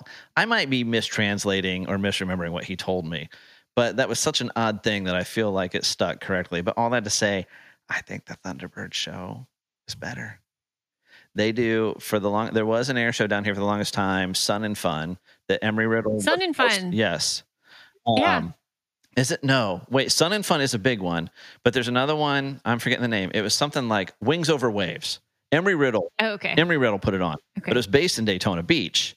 And so center show was a boat like right off the coast like right in front of the Hilton in Daytona Beach, Florida. And so, like, when their show would start, they would come in in formation over top of the Hilton in Daytona out over the water, and then they'd split and do their thing.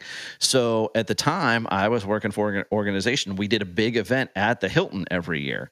And so we were doing our follow up meeting the first year we were there with their staff. Um, you know, just debriefing what worked, what didn't work, what did we need for next year, what did they need from us. And they're like, yeah, come down, we'll do lunch at the restaurant here. And all of a sudden, you just hear this roar, and it's like rehearsal day for the air show. So every year after that, we always scheduled that follow up meeting for rehearsal day because nobody's at the beach. It, nobody's there for the air show, and we could just sit out on the deck at the Hilton and watch the Thunderbirds run through yeah. their whole show and it was fantastic. And when you've been to the shows that much, you learn when the sneak pass is. And instead of being scared witless, you get to laugh at everybody else freaking out because both teams do a part where you're watching almost all the jets, but one is Correct. off barreling towards you at a very high rate of speed. And uh, yes. normally they come in from behind you, and everybody ducks or screams, and a good time is had by all. I, I can't imagine that the uh, Golden Knights create too many scream moment moments, at least intentionally. I I think there's a lot of applause that comes with them. Yeah. And I think the, I don't know if we necessarily get screams. If we're getting screams, I think something's gone terribly awry. Yeah, yeah. Um, but we do get a lot of applause. And then afterward, we'll get a lot of the, oh my goodness, and that was amazing. And people want to go come up and take pictures and stuff like that. What's, what's the competition side of that look like? Like, what are you, what so, are you competing in? Yeah, well, so there's eight way competition, there's four way competition, um, which means that these formations of eight people or four people are making formations of their bodies in the sky.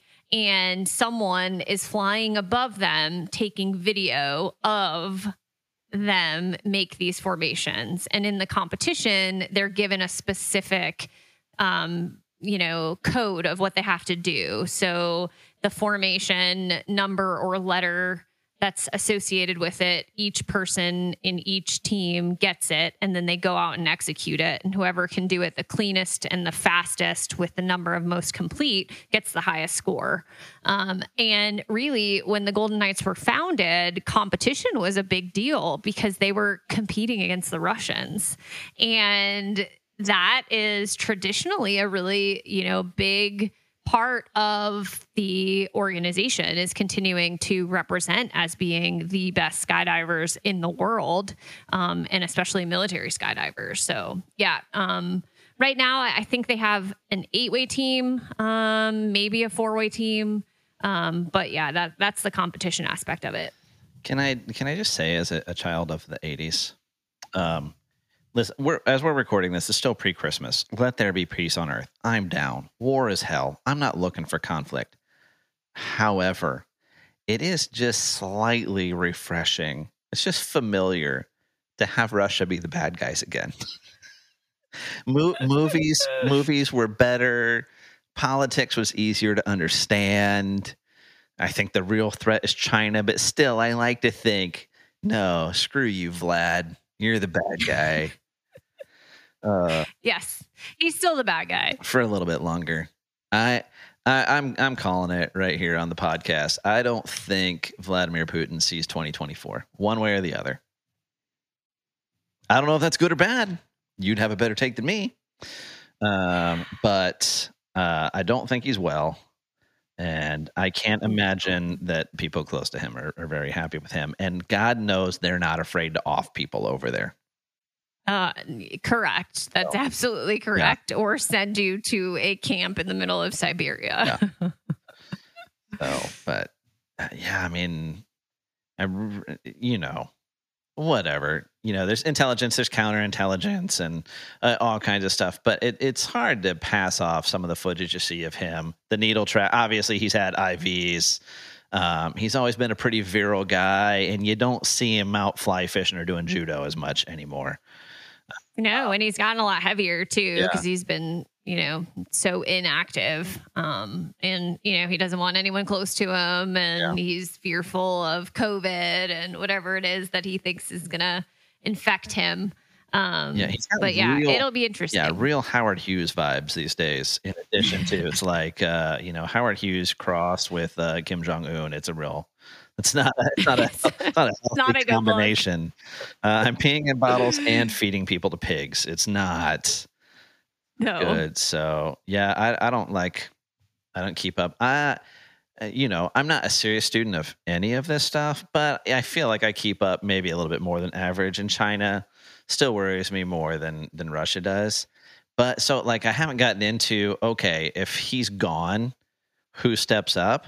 But there is something to be said for the devil you know, and we do know him well. Um, Correct. So But it, it also begs the question how much have we romanticized the capability of the Russians and their military Oh, yeah. for decades? Well- and you see it firsthand of what's happening. Yeah. Well, and we talked about that a bunch. Um, you know, I know you've listened to some of the podcasts. Did you catch the episode with Bill Bill Staley? Uh, No, I haven't. I haven't Air heard that Force one yet. pilot. He's he hasn't been pinned yet, but he's been promoted to lieutenant colonel. He wasn't when he was on. It came after the podcast, um, but I can't remember what training he did. But his his focus now in the Air Force is strategic, and so we t- when he came on, it was still fairly early with the Ukraine conflict, and it just you know just even as a layman boggled my mind. It boggles.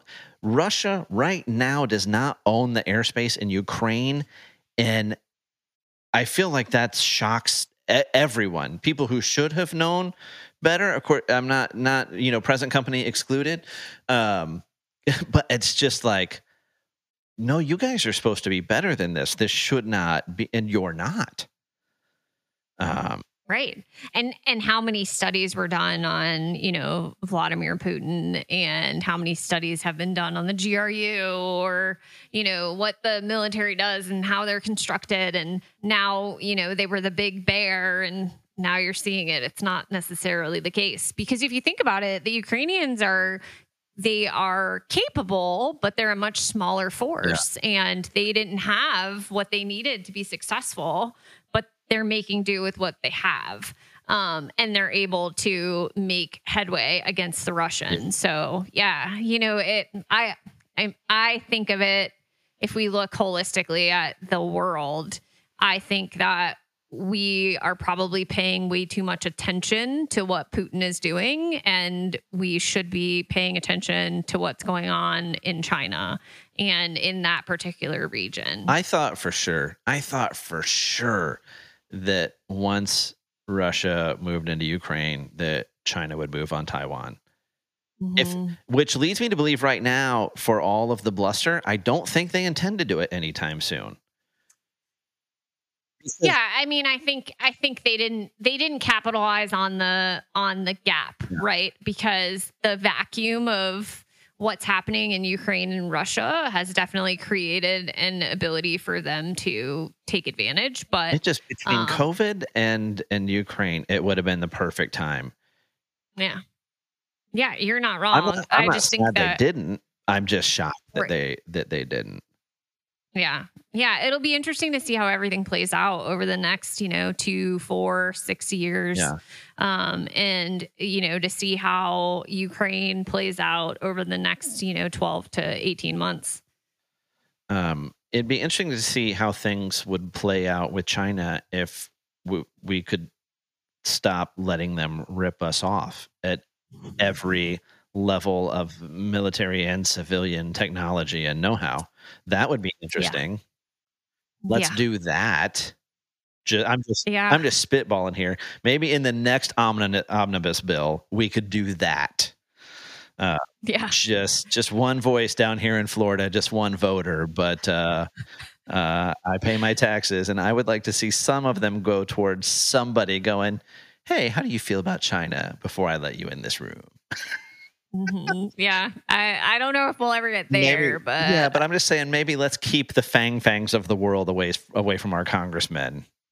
How about that? maybe maybe we stop training their best engineers and scientists. Maybe we stop because their checks cash so easy. There you go. Yeah.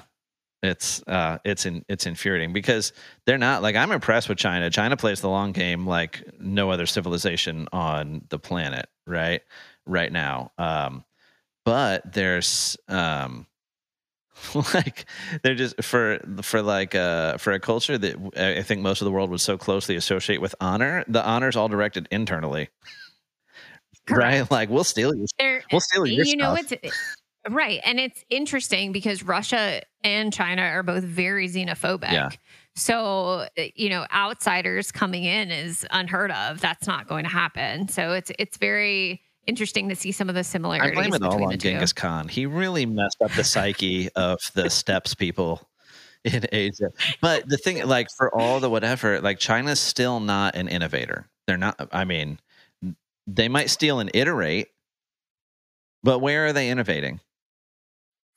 I think that they are innovating, but in ways that we can't tell yet. And in areas that maybe aren't public, but I, I do think that they are innovating.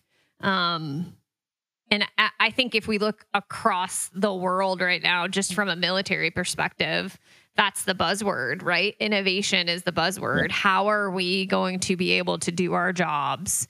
Um, remotely or from a different location than where we are currently located um, how are we going to be effective when everything that you do gives off you know some form of something that's traceable Yeah. um, so I think if you look at it from that perspective, I think every military is probably looking at innovation and we just don't know what they're coming up with. But I would I would argue that I think China is being innovative. It's just we don't understand how yet. Well, it's not, it's not terror. It's not terrifying at all. I, I like my, my greatest hope, you like, you hate to hope this for a people, right? Because the people of China, it's a billion people. The people of China are not the problem. right? They are to the extent that they won't rise up and, and fight for their own freedom, but they're like that's not where the issue is. But it's like I I think our best hope with China right now is that like their economy does teeter on an edge. It does rely on us, um, along with the rest of the world, and like it would be it's it's not unrealistic to see pretty significant financial collapse in China, even in the near term. As strong as it seems like their their economy is, a lot of that's them propping things up, uh, and it wouldn't wouldn't hurt my feelings to see that get knocked down a few pegs. So, Apple, keep moving your manufacturing, India, please. Though India, not the uh, democratic ally they once were. So, Which little known fact, back to Urdu, you can speak Urdu in India because the spoken form of Hindi is almost the same. But isn't like they don't get along well? Are are there? Well, I'm just saying, if I decided to go to India, I could communicate with folks that live there because of my Urdu language skills. So this last line of conversation here leads leads me to so you know you're away from the skydivers and back in the intelligence side of the house. Uh, what does that look like for you now? Obviously, you're based stateside. Is there uh, a particular region you're focused on? Anything like how's how's that look for you now? Yeah. So I actually um, got back in May from Poland.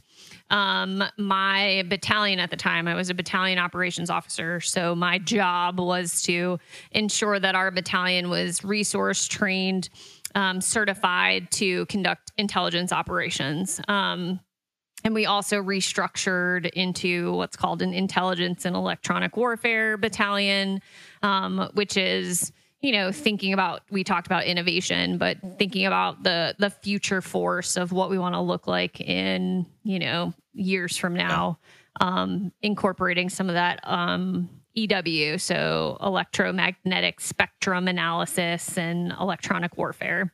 Um so I got to go to Poland when the Ukraine crisis kicked off. So in February of this year, um, we went to Poland and we were assisting um, in ensuring that the folks that were, oh boy, hold on. technical difficulties. Um, So we were ensuring that the folks that were coming from Ukraine that were refugees were able to get into Poland and get to places where they could seek, you know, assistance and help and things like that. Um, and then, you know, we were there to provide additional analysis to um, the Polish and then, you know, across the Intel communities, um, analyzing some of what was coming out of Russia in regards to the Ukrainian crisis. Yeah. Um, so I got to do that. Um, was it and was then- it Poland that took the stray missile hit? It was Poland. Yes, that is correct. Thank God it just killed a couple of randos and not like an archduke, huh? I know that is crazy. Dude, they're playing with fire over there. It's it's insane. It's insane. I know, I know, but I I think the you know we're we're trying as you know NATO is trying to ensure that Ukrainians have what they need. The Ukrainian military has what it it needs to be able to fight the Russians. Um, but there's not a lot of time, right? So you are giving equipment to people, but maybe they don't necessarily have the amount of experience or time to understand its capabilities. So that I think that was a, a good testament to the fact that they just they didn't have enough training and they didn't understand the capabilities and somebody hit a blue button instead of a green button and that's what happened. Yeah. So um yeah. But Dude, so I did that. Yeah, and, and I mean, we I- it's worth saying because we hit on a little bit, and I I talked about this on last week's podcast. There's no like I I'm not ready to uh, put Zelensky up for sainthood. I don't think he's a white knight in this situation or any other. Um, but uh, man, the Ukrainian people are tough as freaking nails. Holy Yeah. cow! Yeah. And it hacks me off all the more. Man, I wish I had a podcast back then, and I probably should have been. But this is the when you let things like Crimea happen and go unanswered, you invite things like this. Like you can draw a direct line between the two. And- yes. And it just goes back to uh, just it's what terrifies me uh, right now um, about our perception in the world is just a a weak America isn't good for anybody Mm. an America that's perceived as weak or soft or hesitant just isn't good for anybody. I don't think we should be the world's police. I don't want to be the world's police, but ultimately somebody's got to smack idiots in the back of the head. And that's just been just been us. Yeah. Yeah. And going back to your point about the Ukrainians and just their willpower, you know, I saw that a little bit when we were in Syria because ISIS was invading their land and they were taking, you know, people out of their own homes and killing them and telling them they had to leave and blowing up their residences. But at the end of the day, those Syrians and those people that were fighting were fighting for their country and fighting for their land. And they believed in the importance of their country and the importance of their land and like felt it in their soul, the importance of, you know, patriotism. And you see that in the Ukrainians as well Yeah. they are you know tied to their land they're tied to their people they're tied to their traditions and their customs and they are patriotic in wanting it to be defended and i think that's something that isn't necessarily the same across the rest of the globe Yeah. um we we you know, oftentimes how many of us have lived in different areas and maybe don't associate with an area Yeah. um, or if if asked to sacrifice for their country would they take up arms to defend their nation? I don't know. I don't know what the answer to that is but i do know in those two locations i did i did see that Yeah. firsthand. Yeah, no, it's I, I think I mean you look at so right there was there was tragedy and evil on 9-11 but there was beauty and strength on 9-12 right? And so i think that's um like in in you know our lifetime i can't remember a time where our countries felt more divided um and i i don't want to see certainly i don't think anybody wants to see anything like that to bring us back together but i think something like that would were it to happen um, it's it's funny now at our at our size though. We've talked about this, um, you know, when Mike Redacted's on the podcast. Like, you look at the difference in the experience of our populace from World War II where it really was all in. Um, and really, we talked about this some on last week's podcast with Becca. Of you know, you were you know um, you were turning in 10 and you were growing victory gardens and everybody was doing their part and everybody felt the loss where it's like you know global war on terror was two decades long and fought by one percent of our populace? Less than 1% and you know 10% of those just i mean just the structure of the military and how it works. Mm-hmm. 10% of those saw frontline combat and the rest are in important you can't go to war without it but in support roles like you gotta you gotta be able to eat and somebody's got to bring you more bullets right? And so it's just so many people are so far removed from it and i remember hearing going back to uh, dakota which listeners we've talked about dakota on here before dakota has his own jocko go flavor stack savage um, but uh, you know Dakota is a, a, Medal of Honor winner. But I just remember him talking about uh, seeing uh, on the wall or having on a wall in the barracks over there, like we're at war, the rest of America's at the mall, or something very mm-hmm. close to that effect. And that was there was a lot of truth in that, and not even nefarious. Not that I mean, you were just it, it just didn't impact the populace in in the same way. Yeah, uh, absolutely. And I mean, I can recall, you know, both of my brothers went to school in New York City and they would, you know, be out at bars and, you know, mention their sister and her being deployed or supporting the war on terror or being in the army. And just the reaction from some people just it it was unheard of because it wasn't the norm. And unless you knew someone that was in the military you didn't really have a connection to it. Like maybe you had you know 6 degrees of separation but for the most part you just even now i mean it's still very small. How many people can say that they've deployed? I, the army today more and more people don't have deployment patches because we don't have locations that you can go to as readily as we did before. Yeah. Um, but yeah, it, it's very interesting to see that. So let's let's see because we we've caught up through your career. Yeah. So yeah. um, I I threatened you with reading your biography from GoArmy.com, uh, and I I'm a man of my word. So I, I want to recap some things here in case in case we missed some things. Now it's a little out of date uh, because it has you as a major. When did you make lieutenant colonel? Uh, one June of this year. Did you did you did you know it wasn't iffy at all, right? No, I, don't think it was iffy. Um, I think the pickup rate was like seventy two percent. Um, so yeah, I mean, I I knew that I would be on the list. Yeah. Um, and I so my chain of command did something really cool for me. The position that I am in is a lieutenant colonel position. When my name came out on the promotable list, they sent up the paperwork to promote me early in what they call a frocking so that I would have that promotion for the position. So, um, my commander said that he, you know, needed to have a lieutenant colonel in the position and I was the right fit. So he put in that paperwork for me. So I got to get promoted um, relatively quickly after the list came out. That's cool. Yeah. just still, just overachieving still. Just, just a band major, just applying early.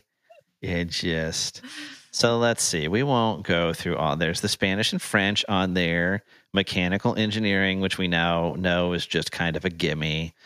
Um, let's see, where's the fun stuff here?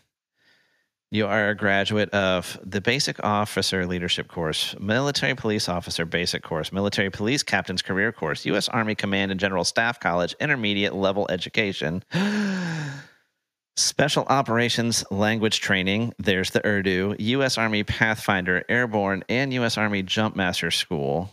Assignments include MP platoon leader. I'm there's too many acronyms here. See, I'm saving you some. Overseas assignments include Iraq and Syria.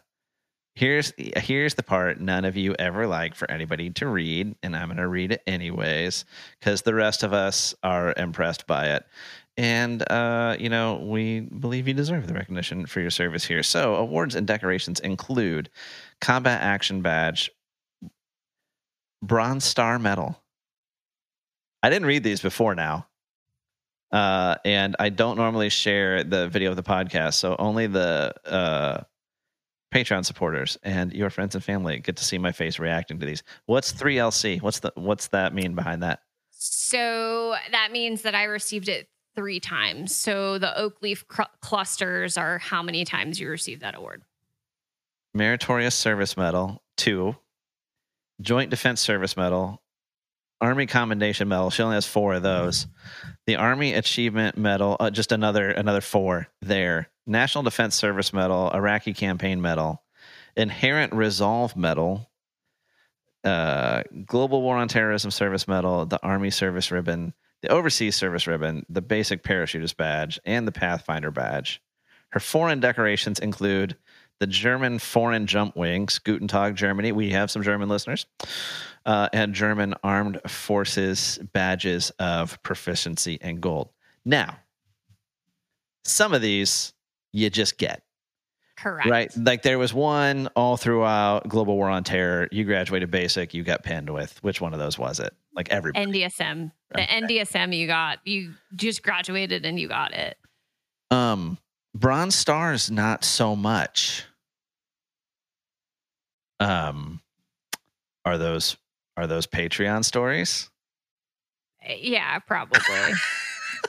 Are those screw you Patreon? Maybe next time you're in town stories. I would say that that's probably it. Yes. The Oh. next time I'm visiting Kale and Jade, that'll be a story. so uh, you've had a bit of a career, and uh, and you're not done. So Uh, I'm not. In fact, I'm I'm getting ready to go to the 82nd Airborne Division after this job. So I will head back over to the 82nd and spend some time with them. how tough a get is Colonel? Like full bird. Well, so you have to be a battalion commander in military intelligence. You have to be a battalion commander in order to be full bird colonel on the active duty side. Um, so I competed for battalion command this year. Um, I did not get selected for it. Um, not uncommon. They give you three tries to do to do that. Um, I've had a really unique career, and I haven't spent a lot of time in the conventional military intelligence um, I haven't spent a lot of time as a military intelligence officer in the conventional army. So, because of that, you know, I have to sew my own. And I'm going to give it another try this year and see if I get the invite for battalion command. Um, and then if I do that, then we'll see what happens. If I don't, listen, lieutenant colonel is pretty great. And making it and being a lieutenant colonel and retiring at 20 years with a full pension Yeah. and you know, I, I'm okay and I'm comfortable with that. Yeah, lieutenant colonel in and of itself. In in uh, Bill was breaking it down for us when he was on. It's it's a little bit of a different thing. Like he he was up front. He's like Air Force. It's not. He's like it's not as tough a thing. Like he's pretty young. He's like it's not. I'm a little young for it. He's like not much. Uh, but uh, in the army, it was funny that One time, uh, that same uh, ex brother in law, uh, when he was done flying, uh, he was stationed at the Pentagon for a while in the DIA, and so we went and visited and, and did a Pentagon tour. And I was just like, you know, you grow up and you watch the movies and you hear about these great generals and these great admirals, and it's like such this venerated thing. And I'm, you know, we're out in the courtyard because he's showing us like the food stand in the in the middle, you know, whatever. There's what the quad, the yard, whatever, in the middle of the Pentagon. Dude, you could throw a rock and hit a general. I'm like, how are there so many of you guys? Yeah. Like, I feel like there should be like six of you max. Uh, No. but, but one stars. I mean, it's like somebody. You ever had a box of Nerds candy and accidentally dropped it? Imagine those nerds are one star generals, and it's just Yeah. they're like the guys like cleaning the floors at the Pentagon. It's insane. So Yeah, and imagine the lieutenant colonels what they're doing at the Pentagon. yes. Good lord! So, if you never toured, listeners, if you never toured the Pentagon, a go visit the memorial. It's beautiful. The 9/11 memorial there is, is really cool, really unique. Um, but uh, the if you can get yourself into a Pentagon tour, it's it's pretty neat. There's a little chapel now where Mhm. the plane hit the building, and uh, you know, uh, also on the next trip down, I need to know what your medals are for, and I need to know. I'm no conspiracy theorist. I'm really not. I uh, I am in uh, the camp of Benjamin Franklin. I believe three men may keep a secret if two of them are dead. the hole in the side of the Pentagon still doesn't make sense to me. So I'm, we're gonna talk. We got to talk about that at some point. And also, there's been uh, recent revelations. Obviously, uh, CIA a different side of the house for you, but like there's some actual like, I mean, shocker. Uh, but some legit stuff out now tying them to the assassination of Kennedy. I'm just saying, next time we get together, I got a lot of questions. Yeah, I just saw that today, but I only saw it on someone's Instagram story, so I'm That's gonna have how- to do That's some how you know it's true. That's how. Yeah, I are you- know. can you can you disclose what your uh security clearance? What's your level? What's your if you stumbled into a closet at Mar-a-Lago, could you read through a box of documents without going to jail? if they were properly marked, yes. Uh, seems like that part would be hit or miss. Uh, Cor- correct. they might That's be, a they might loaded. be mixed it's a with loaded vacation comment. pictures. Who knows? Yeah, there's no there's no win. No matter that's a 50-50 question. No matter how you answer, somebody's going to be pissed. So just laugh I at know, me. Let them be mad at me. exactly. I'm okay with it. yes. Um, Um. So, full circle. I we we need to bring it back. We do. to- yes, I, I promised uh, an M. Night Shyamalan type reveal. So going all the way back to the beginning, beginning right through through all this, uh, right? Your origin story really is still that does. It's not necessarily. It's not personally defining. Obviously, um, you've you've led uh, an incredible, and I think most would say, uh, you know, nor- noteworthy uh, life. But all goes back to that adoption, right? And something I, I meant to ask when we first kind of hit on it: were were you raised knowing that you were adopted, like her? You know, Yeah. So my parents incorporated it at every stage of my life. When I was younger, it would be like a bedtime story. And as I got a little older, I realized, hey, that's me. We're talking about me in this bedtime story and started asking questions. Um, and as I, you know, grew up, my mom especially would, you know, answer the questions that I had about it. Um, but the the great thing about my family is they never made me feel different. Like I was always one of the family. Yeah. Um, I was always considered blood to every, you know, in every aspect of my family. Um, but I do think it may not have been a defining moment, but I do think that my parents took a chance on me by adopting me. They didn't know what they were going to get. Yeah. And I oftentimes, when making decisions on what I wanted to do, I always wanted to choose something that would make them know that they made the right decision on me. yeah, So, you know, West Point being able to achieve that and being able to say, you know, I'm a child of adoption and my parents, you know, gave me everything um, because this woman decided to give me up. And this is this is what I'm doing to give back to them for, you know, raising me. Um, was kind of how I looked at it. Um, Yeah. But yeah, it was it was always a, it was always known to me. It was never something that was not known. Um, there were aspects of it that my mom just didn't know. She, you know, I I knew my biological mother's name. I knew that she had had a child, um, a, a boy who was about 18 months older than me. Um, I know that the man that she had slept with was my biological father was not the same man that she was currently with. And she didn't recall a lot of details about my biological fra- father. In fact, the only thing that she recalled to my mom was a connection to the Navy. Um, so growing up, that's really, you know, I didn't think that I was going to ever find anything out about my biological father.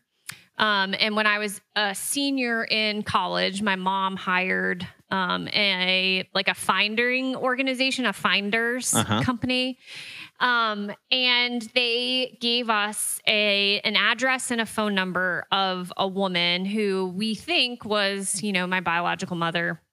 And I tried calling it, and the person on the other line, you know, it's you have to tread carefully because you don't know what the person's situation is on the other side. You don't know if they told anyone that they were actually pregnant. You don't know if they told anyone that they were giving a baby up.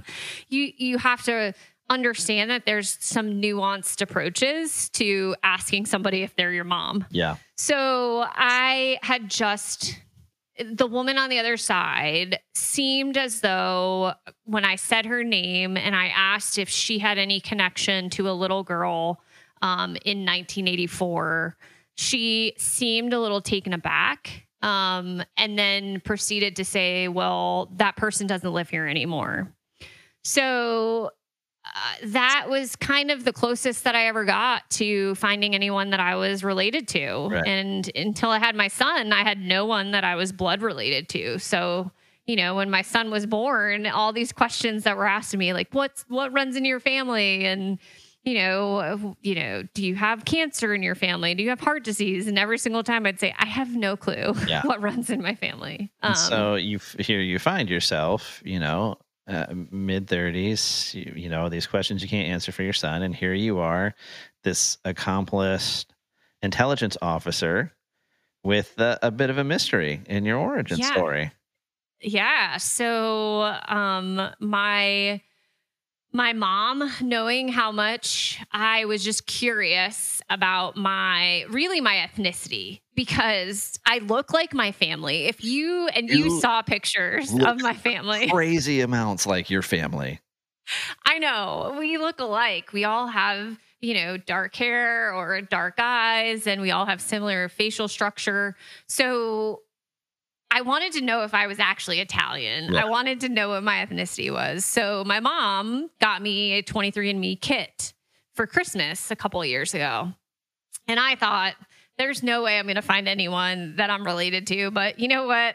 What have we got to lose? Yeah. I'll at least know what my ethnicity is. Yeah.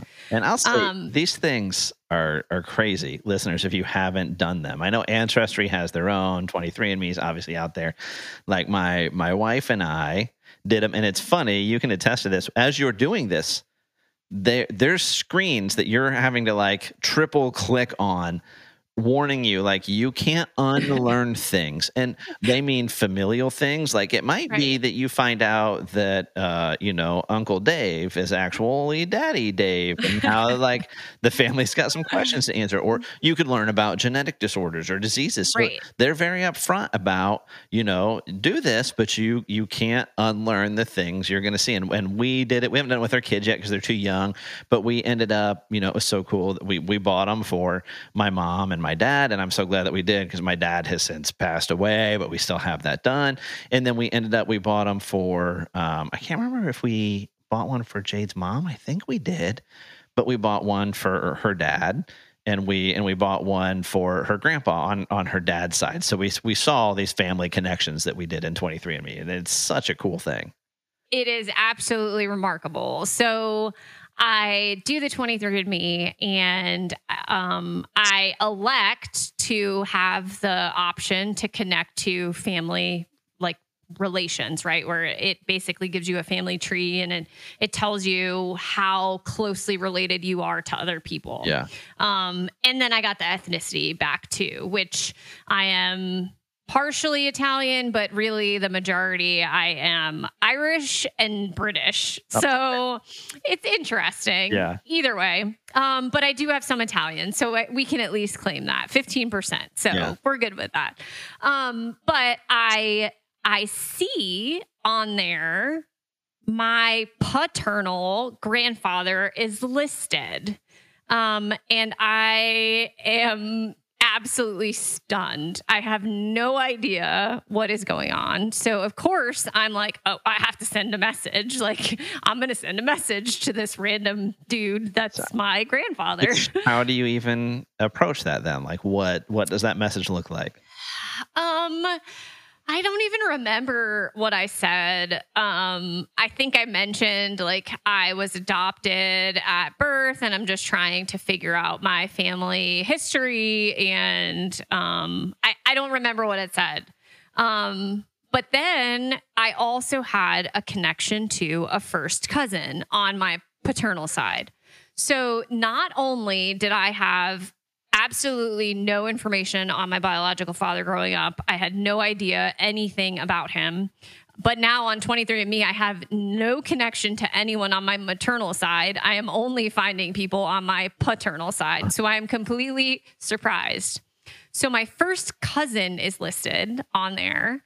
And I sent, or she maybe reaches out to me and says, Hey, I've never I've never met you before.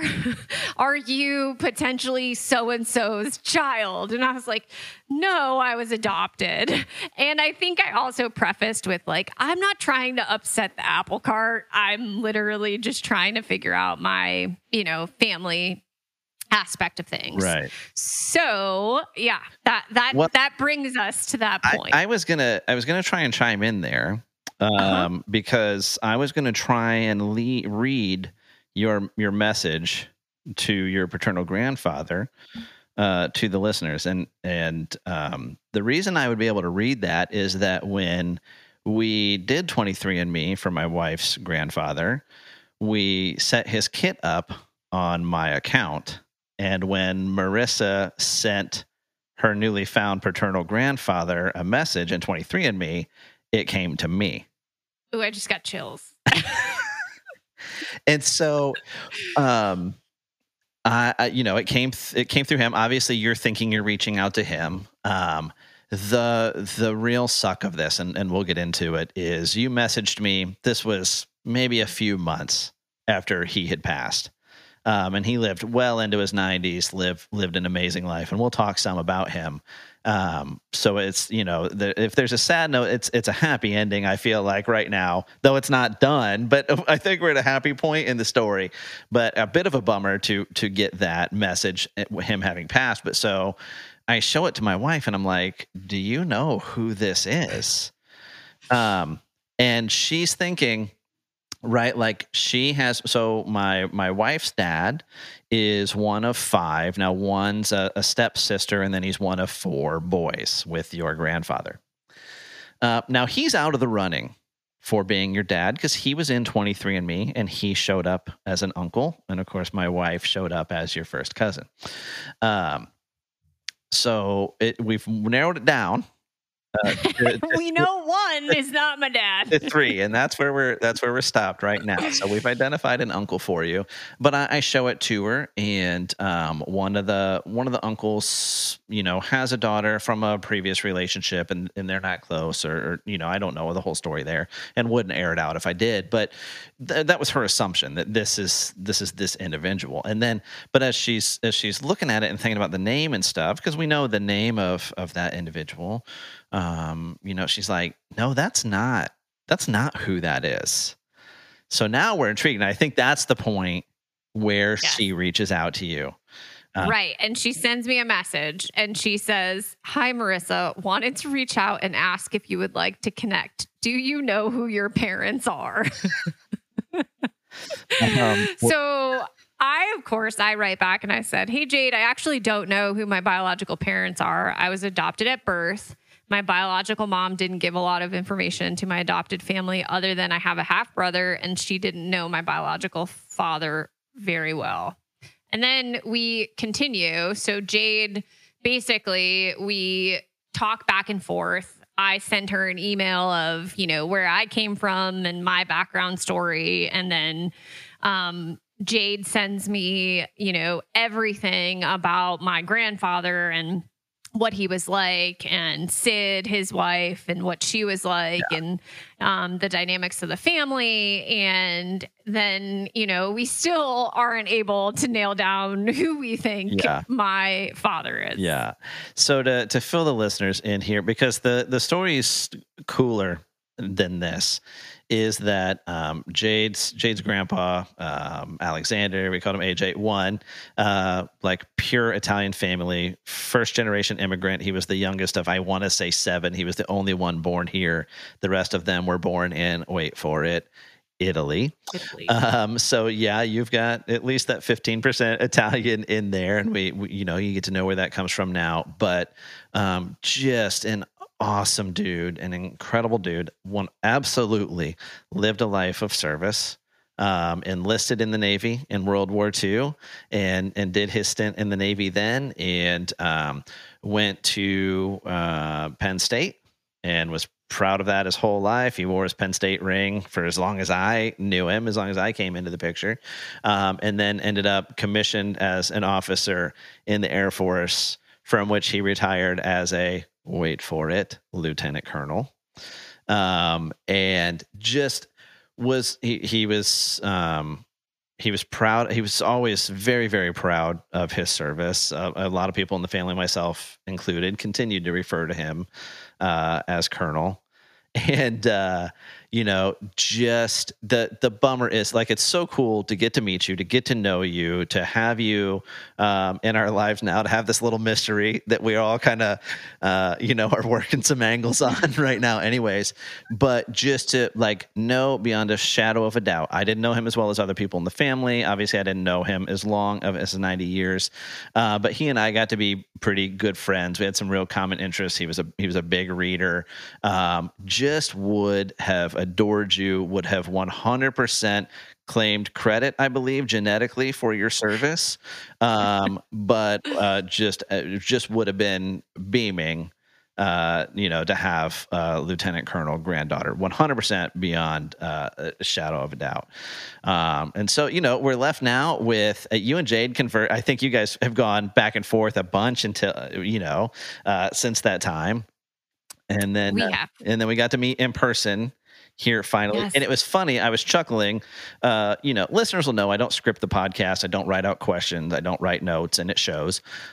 But uh, you know knew kind of the way we were going to structure this reveal but i was laughing so much as you were describing like who you were as a student and, and in school and uh, even at west point just because you know we're meeting up to eat. You were in town here recently so we finally got to meet with you and your husband uh, in person. And uh, you know i'd like for at least for our part i'd like to say we all hit it off fast friends and it was just funny uh, we beat you guys there. There was a restaurant with two locations and we were at different ones because of course and like we're there and we have our food you know we've ordered little stuff. Uh, you walk in a not unlike with your brothers and your family you and jade absolutely look like family instantly you sit down with no prompting without being like oh what are you having? You order the same thing jade had. And then so jade um, was um, valedictorian of her high school. She went to honors college where she grad i always forget because i'm the one remember the hooked on phonics thing didn't work for me? Whatever's better magna cum laude or summa cum laude is how she graduated with her, you know from honors college um, you know while overcoming some pretty significant challenges so she didn't do band but she was a big chorus geek. I don't know if you guys have covered that. So no drum major but sang in top uh, choruses in high school. So it's uh, like y'all are family for sure. Just big ol' overachieving nerds. That's um, right. and it's and it's genetic. And so we haven't narrowed down the dad thing yet um We haven't. No. And, you know, going back to, you know, that nuanced approach to people that are in this environment, it's, it can be alarming, right? And you want to make sure that the people that you are potentially meeting want to know who you are. But then the people that are on the opposite end of it on the receiving end they're probably concerned about what your wishes are and what uh. your intentions are. Because i could see people thinking that you know there's a a negative intent behind it. What are they looking for? Are they trying to get something from me um so it's it's really hard to to navigate that and Yeah. you're dealing with somebody's personal life that they didn't talk about so you know it's gonna it's gonna upend something um so yeah i could see how it's a little bit Yeah. troublesome we've to had figure a, that we've out had a hard time because we can't tie out just the the way some of the things like the navy thing doesn't really tie out because it would have been at a time frame that your grandpa uh, was no longer in the navy but it would have been military so it could have just been some terminology there Right. the locations don't really tie out to where people live but certainly anybody could have been visiting or traveling so there's not any really great ways to narrow down any of the i know any of the three remaining. And I'm sure there's people, you know, yelling at their AirPods right now. Well, like, why don't you just ask them? Oh, gee, I wish any of us had thought of that. That's what you were just kind of breaking down in a in a very diplomatic way, which is it's it's tricky, right? And if Right. things are settled, maybe you don't want to revisit old things. Um, so we had our theories. Like we, Jade had seen you. We now we've met you. We've talked to you, seen pictures.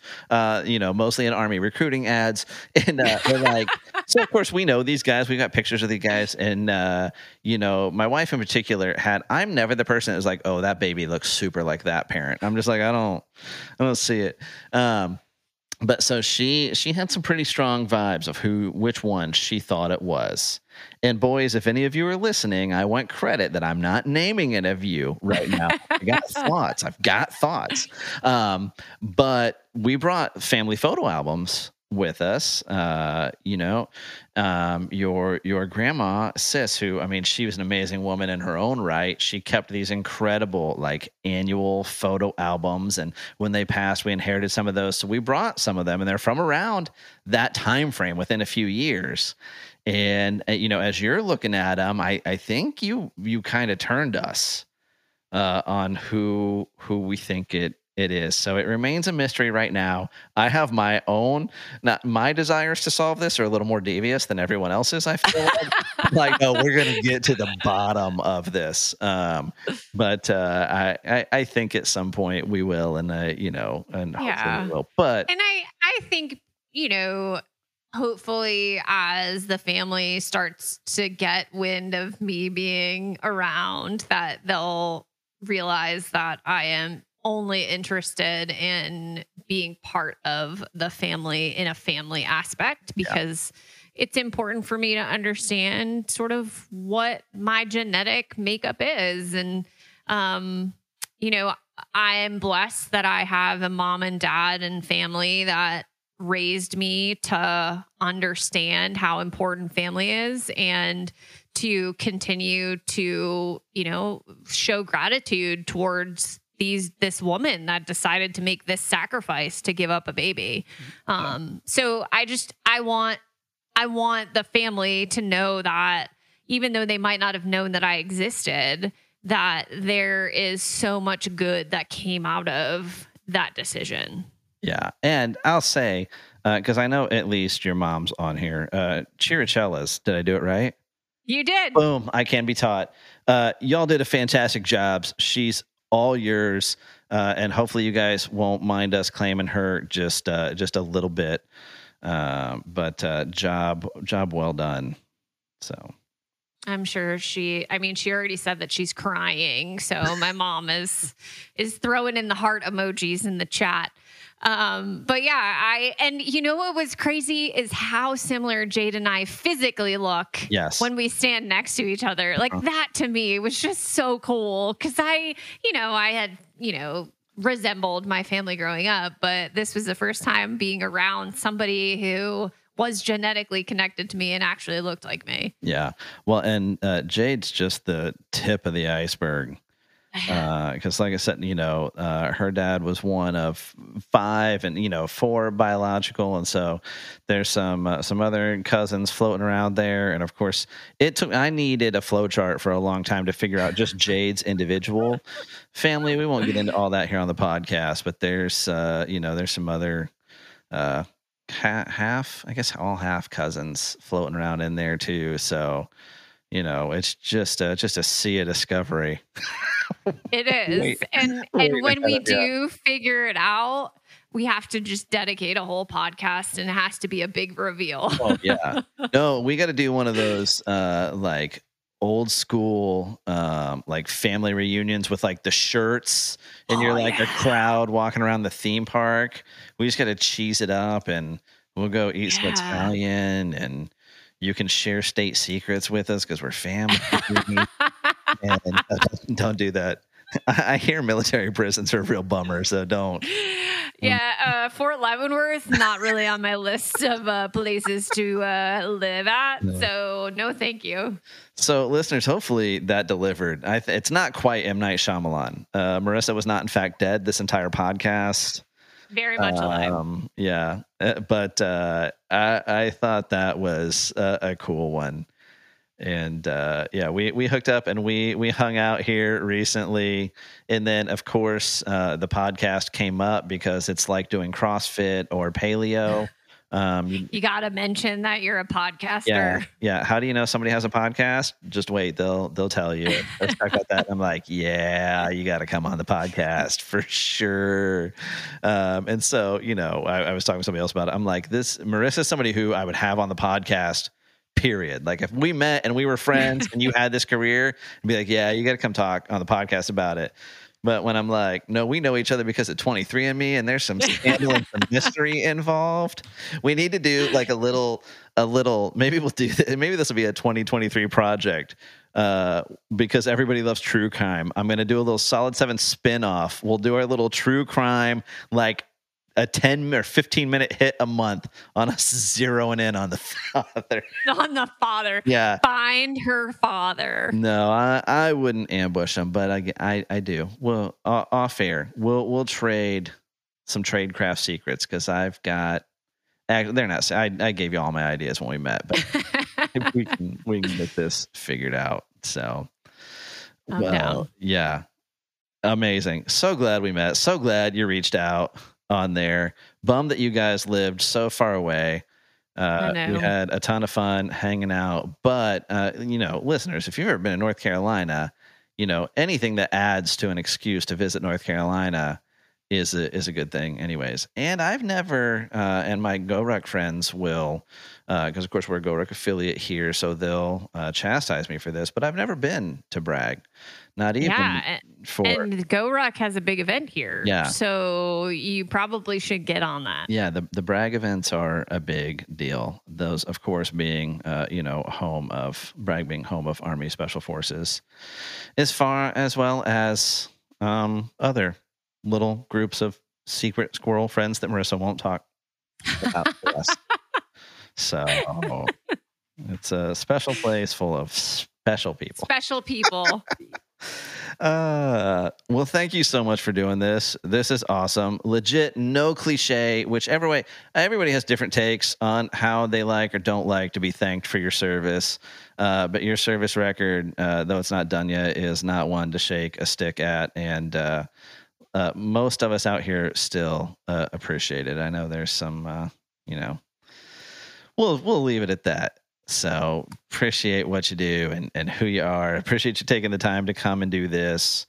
Um, you know, uh, appreciate you feeding me uh, names and phone numbers and email addresses of celebrities that you drumped with the Golden Knights off air for podcast booking purposes. Um, these are the prices you pay to get into the family. It's a whole Italian vibe.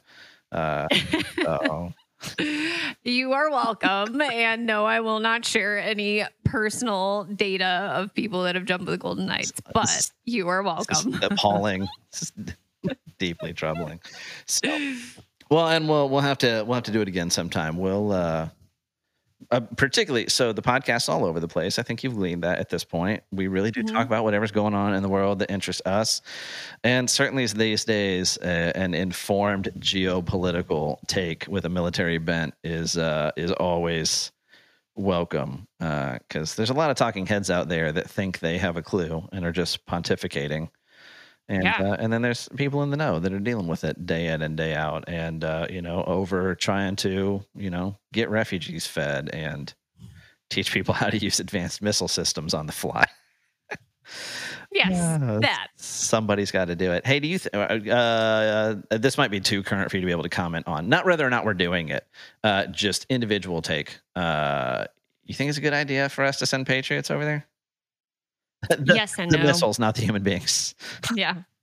I, yes and no. I, I mean, I think if we're trying to look at it from um, a NATO capability perspective and trying to ensure that there's no more movement closer to the border of NATO countries, then yes.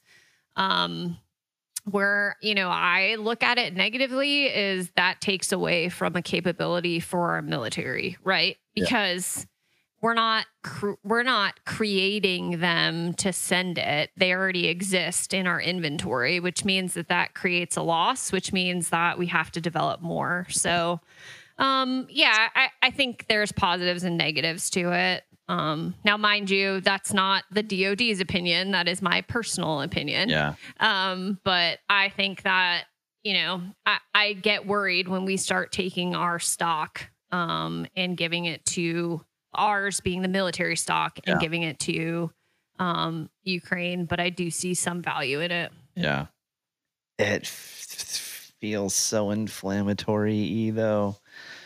Ah, I think the way that it was released and how it was released and you know, I think a lot of it is inflammatory. Um but that's my own personal opinion. I feel like we are so you I mean you said it earlier, we're such a divided country right now Yeah. and everything that a particular party or a particular entity wants to get across is done so in a way that it spins. Um, so I think at, th- at this juncture, that was a spin for um, a particular organization or a particular political view.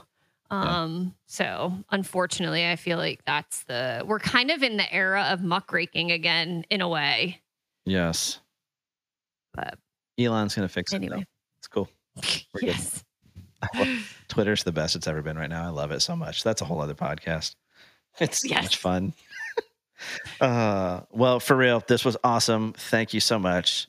Hopefully, we all get to hang again soon. Um, Hopefully, you guys don't have any more power outages while it's freezing. oh my gosh, I hope I hope not. Uh, and uh, listeners, thank you. Hopefully, you got to the the turn. Hopefully, you got to the the reveal there. Hopefully, it uh, it paid off. I, I think it did. And uh, listeners, we appreciate you as always. Turn tuning in. First episode of the year. Uh, you know, big things uh, ahead. So stick with us, and uh, appreciate you tuning in. If you haven't already visit the website solid7podcast.com solid the number 7podcast.com where you can always find links to the latest episodes of the podcast like the one that you just listened to. You can find upcoming events. I think the only one i have on there right now is sandlot jacks coming up in uh, april but we'll probably throw some other stuff on there. Uh, our affiliates are all there. GoRuck jocko fuel origin tuttle twins. Uh, hit them up. Show them some love. Uh, every dollar you spend uh, with those uh, businesses little bit, little bit comes this way, uh, which is always nice. There's some good causes on there uh, to support, uh, and of course, if you want to become a Patreon supporter, highly encourage you to do that. You could have listened to this. You could have listened to this live. You could chat. You could ask questions. Um, you know, you could uh, console uh, Marissa's mom as I uh, make her cry with the podcast, which I, I feel kind of bad about now. Um, you know, all, all that, all kinds of benefits to Patreon. But the best thing uh, would be just if you could subscribe, follow, give us a thumbs up, a, a, a review, five stars, whatever your app lets you do. That helps uh, everybody find us. Helps the algorithms tell people that uh, they need to know about us. And uh, so, with that, I think uh, I think we've I think we've done it. I I think we've successfully podcasted for the first of the year. Marissa, thank you so much. You're welcome. Listeners, we love you. We'll see you next week. The Solid 7 podcast is fueled by Jocko Go, engineered for anyone who wants to get after it in life, pre meeting, pre testing, pre negotiation, or pre mission. If you're looking for an extra cognitive or physical edge, Jocko Go is your force multiplier. With 95 milligrams of caffeine and zero sugar, the keto friendly Jocko Go will give you a physical and cognitive boost without the crash that you experience with average energy drinks. Visit jockofuel.com today and you can use our promo code SOLID7, that's S O L I D 7, to get 10% off your order. Get on the path and get after it. Oh, and because lawyers exist, these statements have not been evaluated by the Food and Drug Administration, and this product is not intended to diagnose, treat, cure, or prevent any disease.